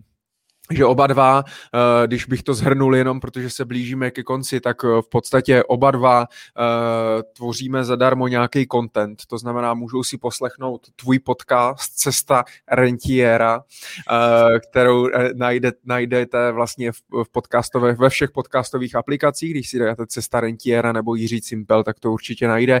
Já vlastně, kde řešíš ty svoje otázky, Ty, ty rentierské. Já mám podcast Finance prakticky, který taky najdete, podcast Michala Doubka, kde já řeším zase nějak, nějaký ty takový ty možná běžnější životní problémy nebo rozhodnutí, otázky, se kterými se potka, jako potkáváme. Rozhodli jsme se dělat tu Money Talk Show, já věřím, že v rámci těch dvou a půl hodin tak se lidi možná i dozvěděli nějaký zajímavý informace. Možná nám pak dejte nějakou zpětnou vazbu, napište nám kamkoliv, kde nás najdete, budeme rádi, jestli vám to dává smysl nebo ne. Minimálně to ve vás zažehne nějakou třeba myšlenku, nebo vás to motivuje udělat nějaký první krok třeba k té investici, udělat si revizi, jak pracujete s penězi, uh, jestli máte rezervy, jestli to dává hlavu a patu uh, a tak dále. Ty vlastně píšete ty e-booky, který si může, koup, může koupit každý za poměrně přijatelnou cenu na stránkách w w w tečka cimpel tečka c z, tak najdete e-shop, uh, kde najdete všechny tady tyhle e-booky, jak vlastně sami investovat třeba do E T F fondů bez, bez poradce a tak dále. Takže děláme hromadu kontentu a obsahu. Já dělám ty školení, webináře, videokurzy nabízím, přednáším na školách a podobně, takže snažíme se tu finanční gramotnost šířit, ale logicky prostě potom, pokud třeba máme dělat ten férovej biznis, transparentní, kdy nás platí ten klient a neplatí nás ta protistrana, aby jsme prodávali jejich produkty, tak prostě ten běžný klient s průměrným příjmem vlastně to ani nejde, aby nás prostě zaplatil vlastně fyzicky uh, ten čas. Ale zaplať pámu za to, že tady máme třeba ty robo-advisory platformy, které jsme zmiňovali, možnosti řešit některé věci online, sjednat produkty online uh, a tak dále. A tím pádem si myslím, že to poradenství je mnohem dostupnější pro jako vlastně většinu, většinu lidí. A my pak logicky nemusíme mít prostě ten strach a tu obavu zdražovat, že by že by vlastně jsme nechali teda ty lidi s průměrným příjmem, ať jo, ať jsou vlastně, ať se, ať nerostou a, a tak. Michale, přesto možná, mě se ta otázka teda moc líbila, teda toho, toho posluchače, jako nevím jméno jeho, ale... Boris Pazdera. Boris, Boris, Boris, Boris natáčí i nějaký videa, je, je hobík, natáčí o investování právě a o technologiích a tak dále na YouTube, takže... Tak mně se ta jeho otázka moc líbila. Já možná ještě jsem se nad tím zamyslel a napadlo mě, mně se líbila ta otázka t- v tom kontextu toho, co vlastně jako vidíš, že tě brzdí v tom podnikání, že čeho se třeba teďko jako obáváš, nebo kdy vidíš ty svoje rezervy. A já vlastně, jenom jsem nad tím přemýšlel, mě vlastně teďko nechybí třeba ani peníze, ani uh, kdyby mi někdo dal prostě deset milionů, asi bych to nějak jako utáhl někam, jako někam bych to nacpal jako biznisově do toho, ale vlastně jako nemám pocit, že by mi chyběli, ani vlastně nemám pocit, že by mi jako zásadně chyběli jako lidi, ale to, co třeba já teď u sebe cítím a to, co vnímám jako nějakou svoji jako bariéru, kterou se snažím maximální mírou jako posouvat, tak je vlastně úroveň znalostí. Teď myslím teda primárně těch biznisových, právě z pohledu toho, kdy my se snažíme posouvat k té úrovni toho komplexního wealth managementu pro právě ty afluentnější klienty, majitele firmy a tak dále. A něco s wealthem společného? Přesně tak, takový britský management je to. A ten... A Ten, ten český rybník je v tom hrozně malej a těch zkušeností je tady strašně málo, takže hrozně málo je tady od koho jako skutečně se učit, protože já mám prostě problém z toho, když už najdu někoho a říkám si, a tady hele, family office a tady někdo, kdo dělá teda wealth management a, a pak to otevřeš a vlastně zjistíš, že oni zase prostě prodávají ty D R F G dluhopisy a ten prostě dělá tu arku a ten tam fláká G N T čko a je to vlastně celý, žádný prostě honorovaný prostě nastavení a tak dál, tak tam já třeba mám jako v tom okamžiku jako rezervu a snažím se v maximální míře prostě ze zahraničí prostě právě nasávat, hodně číst, poslouchat, sledovat, ptát se. Proto jsme třeba členem Fejfy, prostě máme tu možnost se potkávat s kolegama z Británie a tak dál. A, a přináše to sem. Tak to je teďko jako moje. A mám jako tam, tam mám jako řadu otázek, na který reálně jako hledám ty odpovědi vlastně. a, až je, a doufám, že až je najdu, tak to zase posuneme o kousek dál. A ty jsi se z toho vykroutil totiž, ty jsi to tak vokecal, tak taky řekni, kde to, kde to vidíš, kde je ta tvoje rezerva, kde je to, co ty jakoby cítíš, že by si rád posunul, že máš obavu třeba z toho kruku to udělat. Uh, no, tyjo, a tak myslíš si, že to můžu prozradit tady na sebe? Tak počkej, já to vypnu, pak mi to řekneš. No, teď uvidí lidé moji slabost. Jsem pouze člověk. Je. Uh, Fakt. No. Uh, já si myslím, že třeba u mě, u mě je to jakýsi, u mě je to jakýsi strach, možná růst. Vlastně strach jakoby převzít tu zodpovědnost a růst a budovat, budovat, budovat vlastně tu firmu a naučit se delegovat a A možná mít prostě, vlastně já mám možná jakoby strach z toho růstu. Že, že tak nějak si vlastně udržu i, možná jsem i v nějaký komfortní zóně, že si jako vlastně udržu nějaký ten počet klientů, počet rodin vlastně, se kterýma konzultuju a, a mám nějaký to školení a tak a, a vlastně cítím se jakoby fajn. Na druhou stranu mně přijde, že občas vlastně jako trošku stojím na místě, že Že, ne, že, že nerostu, že tam není ten, ten, ten progres a říkám si, tyjo, je ti teprve třicet a vlastně a už se chováš jako rentier, nebo už se chováš jako, že tak jakože to, tak to musím říct, že třeba ve mně, ve mně že, že trošku, trošku jako v tomhle bojuju. Možná nějaká ta zodpovědnost, ten růst a, a tady tyhle věci, no, tak jako co na první dobrou, co mě jako, co mě napadlo, no. V tom případě teda, jestli nás poslouchají nějaký koučové a mentoři a dokážou nám pomoct s našimi problémy, tak jsme tady. Napište nám na jiří zavináč cimpel tečka cé zet. Já doufám, že nejste ale součástí nějakého multilevelu a nevznikne pak z toho nějaký prodej produktů. A já jsem rád, že Honza Sušanka je online s náma. To je super, ten má taky děti. Honzo, nechceš se k nám přidat on, nechceš se k nám na chvilku ještě přidat online? Uh, živě. Jsi, jsi k dispozici u počítače, u mikrofonu? Jsi oblečen? Jsi oblečen? Nemusíš být oblečen, to už no, jsme po desáté, takže už nemusí být ani oblečen. Jako ty, ne, víš to, poslouchají nás jako na Clubhouse ve sprše, tak... Jo, jo. Teď to budu mít špatný spaní, Michale, pokaždé si pustím Clubhouse, tak si vzpomenu o tebe ve sprše, jo. Ach jo, ach jo. jo. Kolik máme sledujících ještě? Už to upadá. dvacet tři, dvacet tři, furt to neklesá. dvacet tři, to zase šlo nahoru, to je neuvěřitelný. Tak lidi, lidi možná už zase se probudili a teď už jsou zase vzhůru, nebo já, já, já nevím. No, má někdo ještě nějaký dotaz na nás? Super, super chat. Díky Tomáši. Tomáši, ahoj. Toho si, toho si vážíme. Honza Sušanka není, nejsem asi nahej nebo oblečenej, teď nevím. Dělám si srandu klidně, když mě vezmete. No tak mu pošli. Pošli. Zdravíme Janču. Koukáš s Robertem? Nebo sama? Teď to začíná teprve, tak já nevím. Pojďme si pro rum ještě asi.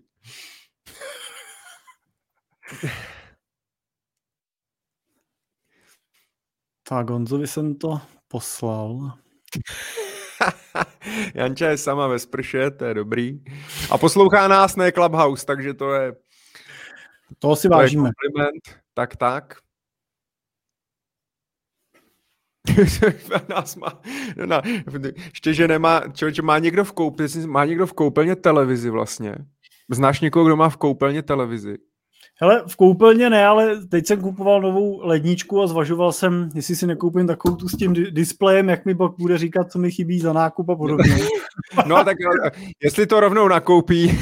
Kdo to objedná na rohlíku, tak já budu v pohodě. Já bych byl překvapený, co mi to furt chodí. Ne? Ty vole, abys pak v té lednici neotevřel lednici a nenašel jsi tam kurýra z rohlíku. Jo, jo, jako takovýho to v té skříně, jak říká, dejte mi rovnou do huby, když budu tvrdit, že tu čekám na tramvaj, tak vy stejně neuvěříte. Já nebudeš věřit, já tady ty vole čekám na tramvaj. Ach jo. A my věříme Miroslavovi, že tady polovina jsou finanční poradci, to je jasný. To je... My jsme zvyklí. Věnujeme tomu všech sto jednotek pozornosti. Zdravíme, Markuse.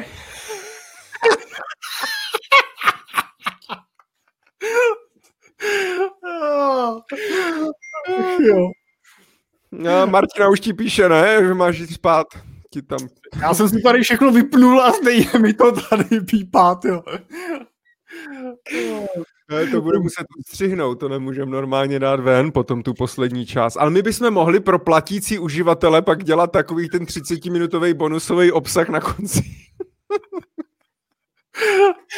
Ale ten Honza Sušanka, přidá se na počátku. On se líčí, jo, poslal, poslal. Jak líčí? Podle mě se líčí ještě.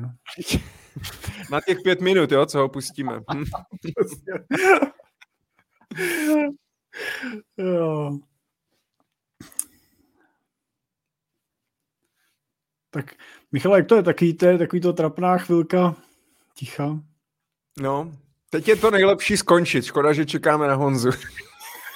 Můžeme teda říct, že na to může Honza Sušanka, že to takhle to produšuje. Ale já jsem, ale já jsem rád, že nás lidi sledujou. Je to... Je to super, protože já jsem třeba zrovna dneska na tom přemýšlel, že si myslím, že v pondělí, i když jako se to nezdá, protože ty pondělí jsou takový jako blbý vždycky na všechno, tak že je poměrně jako dost obsahu v pondělí večer na YouTube třeba, jo. Uh, že jo, ať už, protože třeba zrovna jsem koukal, tak kluci u Kalatýho stolu, že jo, tak, tak, tak mají vždycky klasický pondělí, standa, standa show, že jo, tak dělá, dělá rozhovory vždycky od osmi a A to, a to je jenom, jo, a to kolik lidí vlastně dělá nějaký live každý den večer, na Clubhouse určitě taky, nevýval se teďka, kolik lidí, kolik lidí je. Provizi. Ty máš nějakou provizi z toho Clubhouse. Až se budete přihlašovat na Clubhouse, tak zadejte prosím vás přihlašovací kód michal tečka doubek, jo, Michal pak to dostane, dostane takový malý bonus. Tak, tak. A... Ale no a, a Honza, Honza, je, Honza má nový finanční titul. Honza, on je European, on je, Honza je European Financial Officer. Zdravím všechny. Čau. Honzo. Tak Honzo, my, my, my jsme teda měli na tebe, Honzo, první dotaz, jo, to E F O teda, jo. Je to teda Evropský finanční oficír, nebo? A to byl, to byl překlik, pardon, E F P. Ale ty už si to, ty už si to píšeš všude úplně normálně, ty jo, ty to, má, ty to máš i na schránce třeba doma. Na schránce to nemá. Vždycky pošťák přijde. Vy jste ten E F O. Já, ale musíme tak hlasovat i ve firmě. No to právě. Tak Honzo, teď už, a teď už to máš. Teď, teď, s tebou, teď už se povede. Jinak, kdo by, kdo by nezdal Honzu Sušanku, tak Honza Sušanka je náš kolega, finanční, investiční, finanční poradce, nebo investiční, honorovaný poradce. Má taky svoje vlastní podcasty, uh, Mysl investora a Podnikatelská mysl, jestli si to pamatuju dobře, kde dělá rozhovory se zajímavými osobnostmi a tak dále, takže můžete se určitě podívat taky v podcastových aplikacích, pokud vás to zajímalo, nějaká, uh, nějaká inspirace. A... A tak, no, takže my budeme končit, díky, díky moc.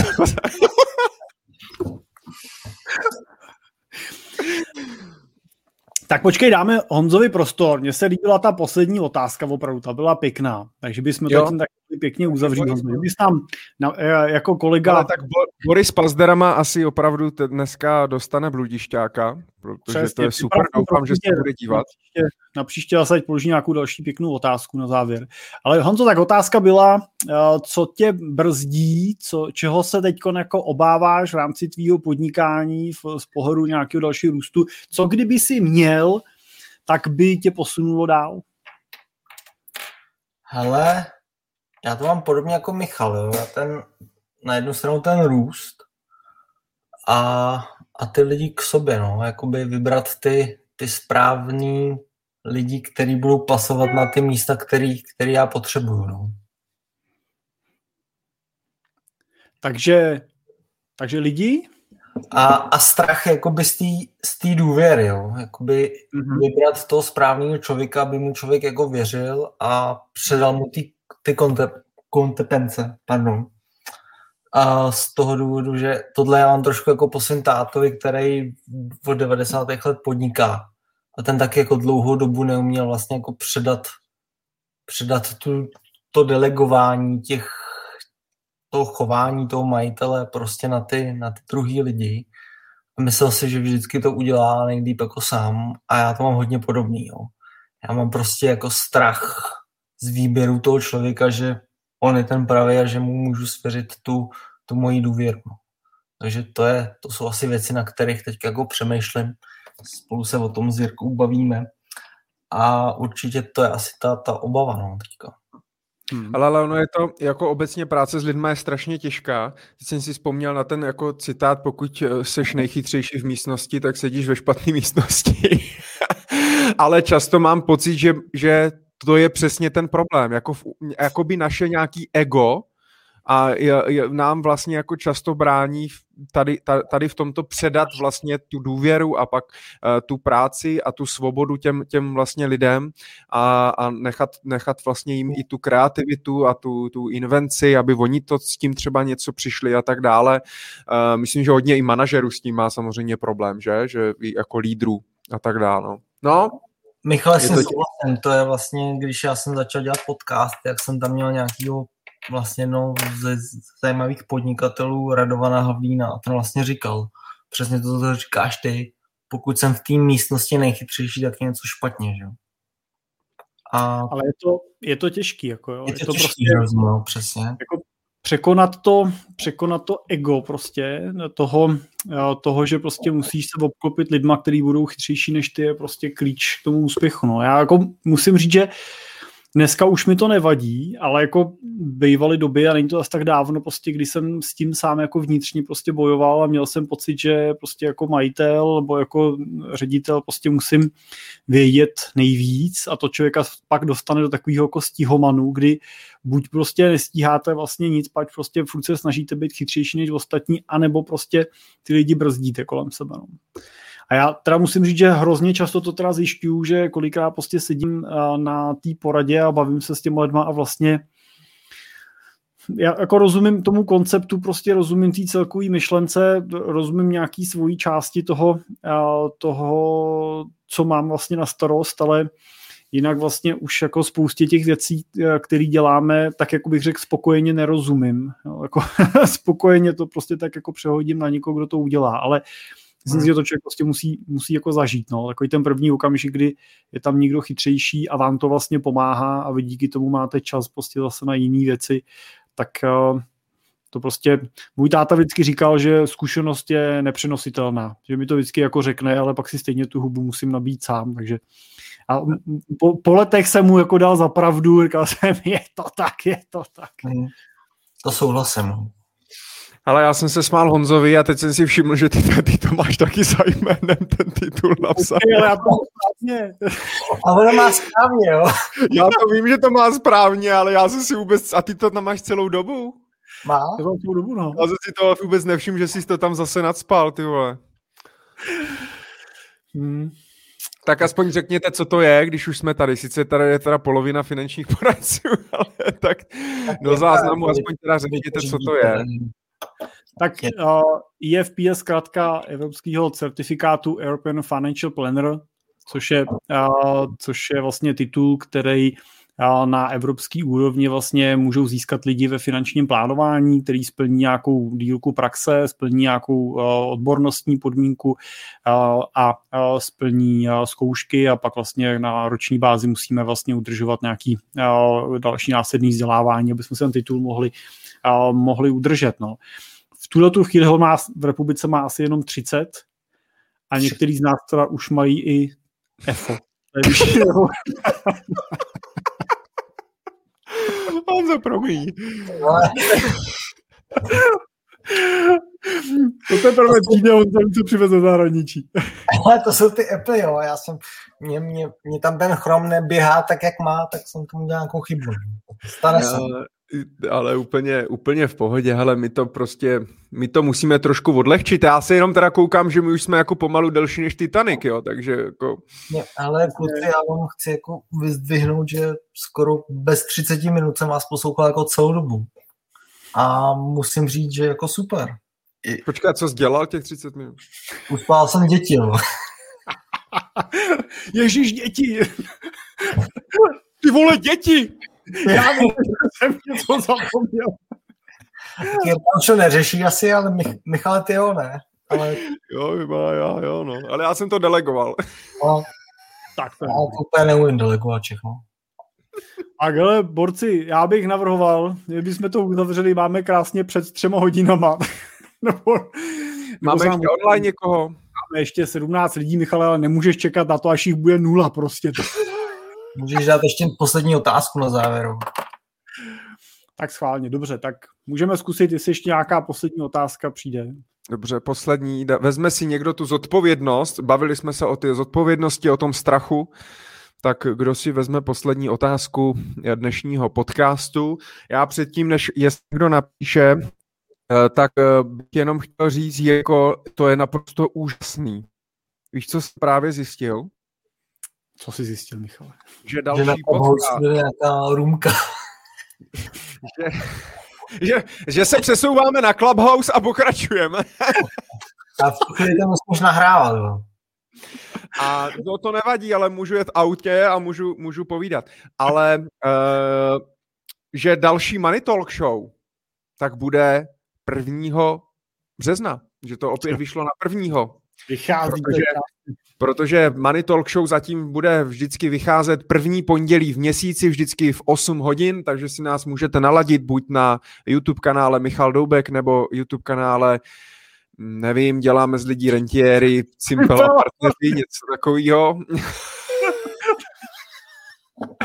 A nebo uh, na Facebooku uh, Jiří Cimpel, nebo na Facebooku Michal Doubek. Můžete se s námi i propojit na sociálních sítích, můžete nás sledovat na Clubhouse, na, nebo na YouTube a na, na, na dalších, a na dalších uh, sociálních sítích. Tak pravděpodobně asi žádný dotaz uh, nebude. Já si myslím, že možná už všichni spí a jenom tak a, a zapomněli si nás vypnout. Přesně. To všichni ve straše, Michale, se inspiroval.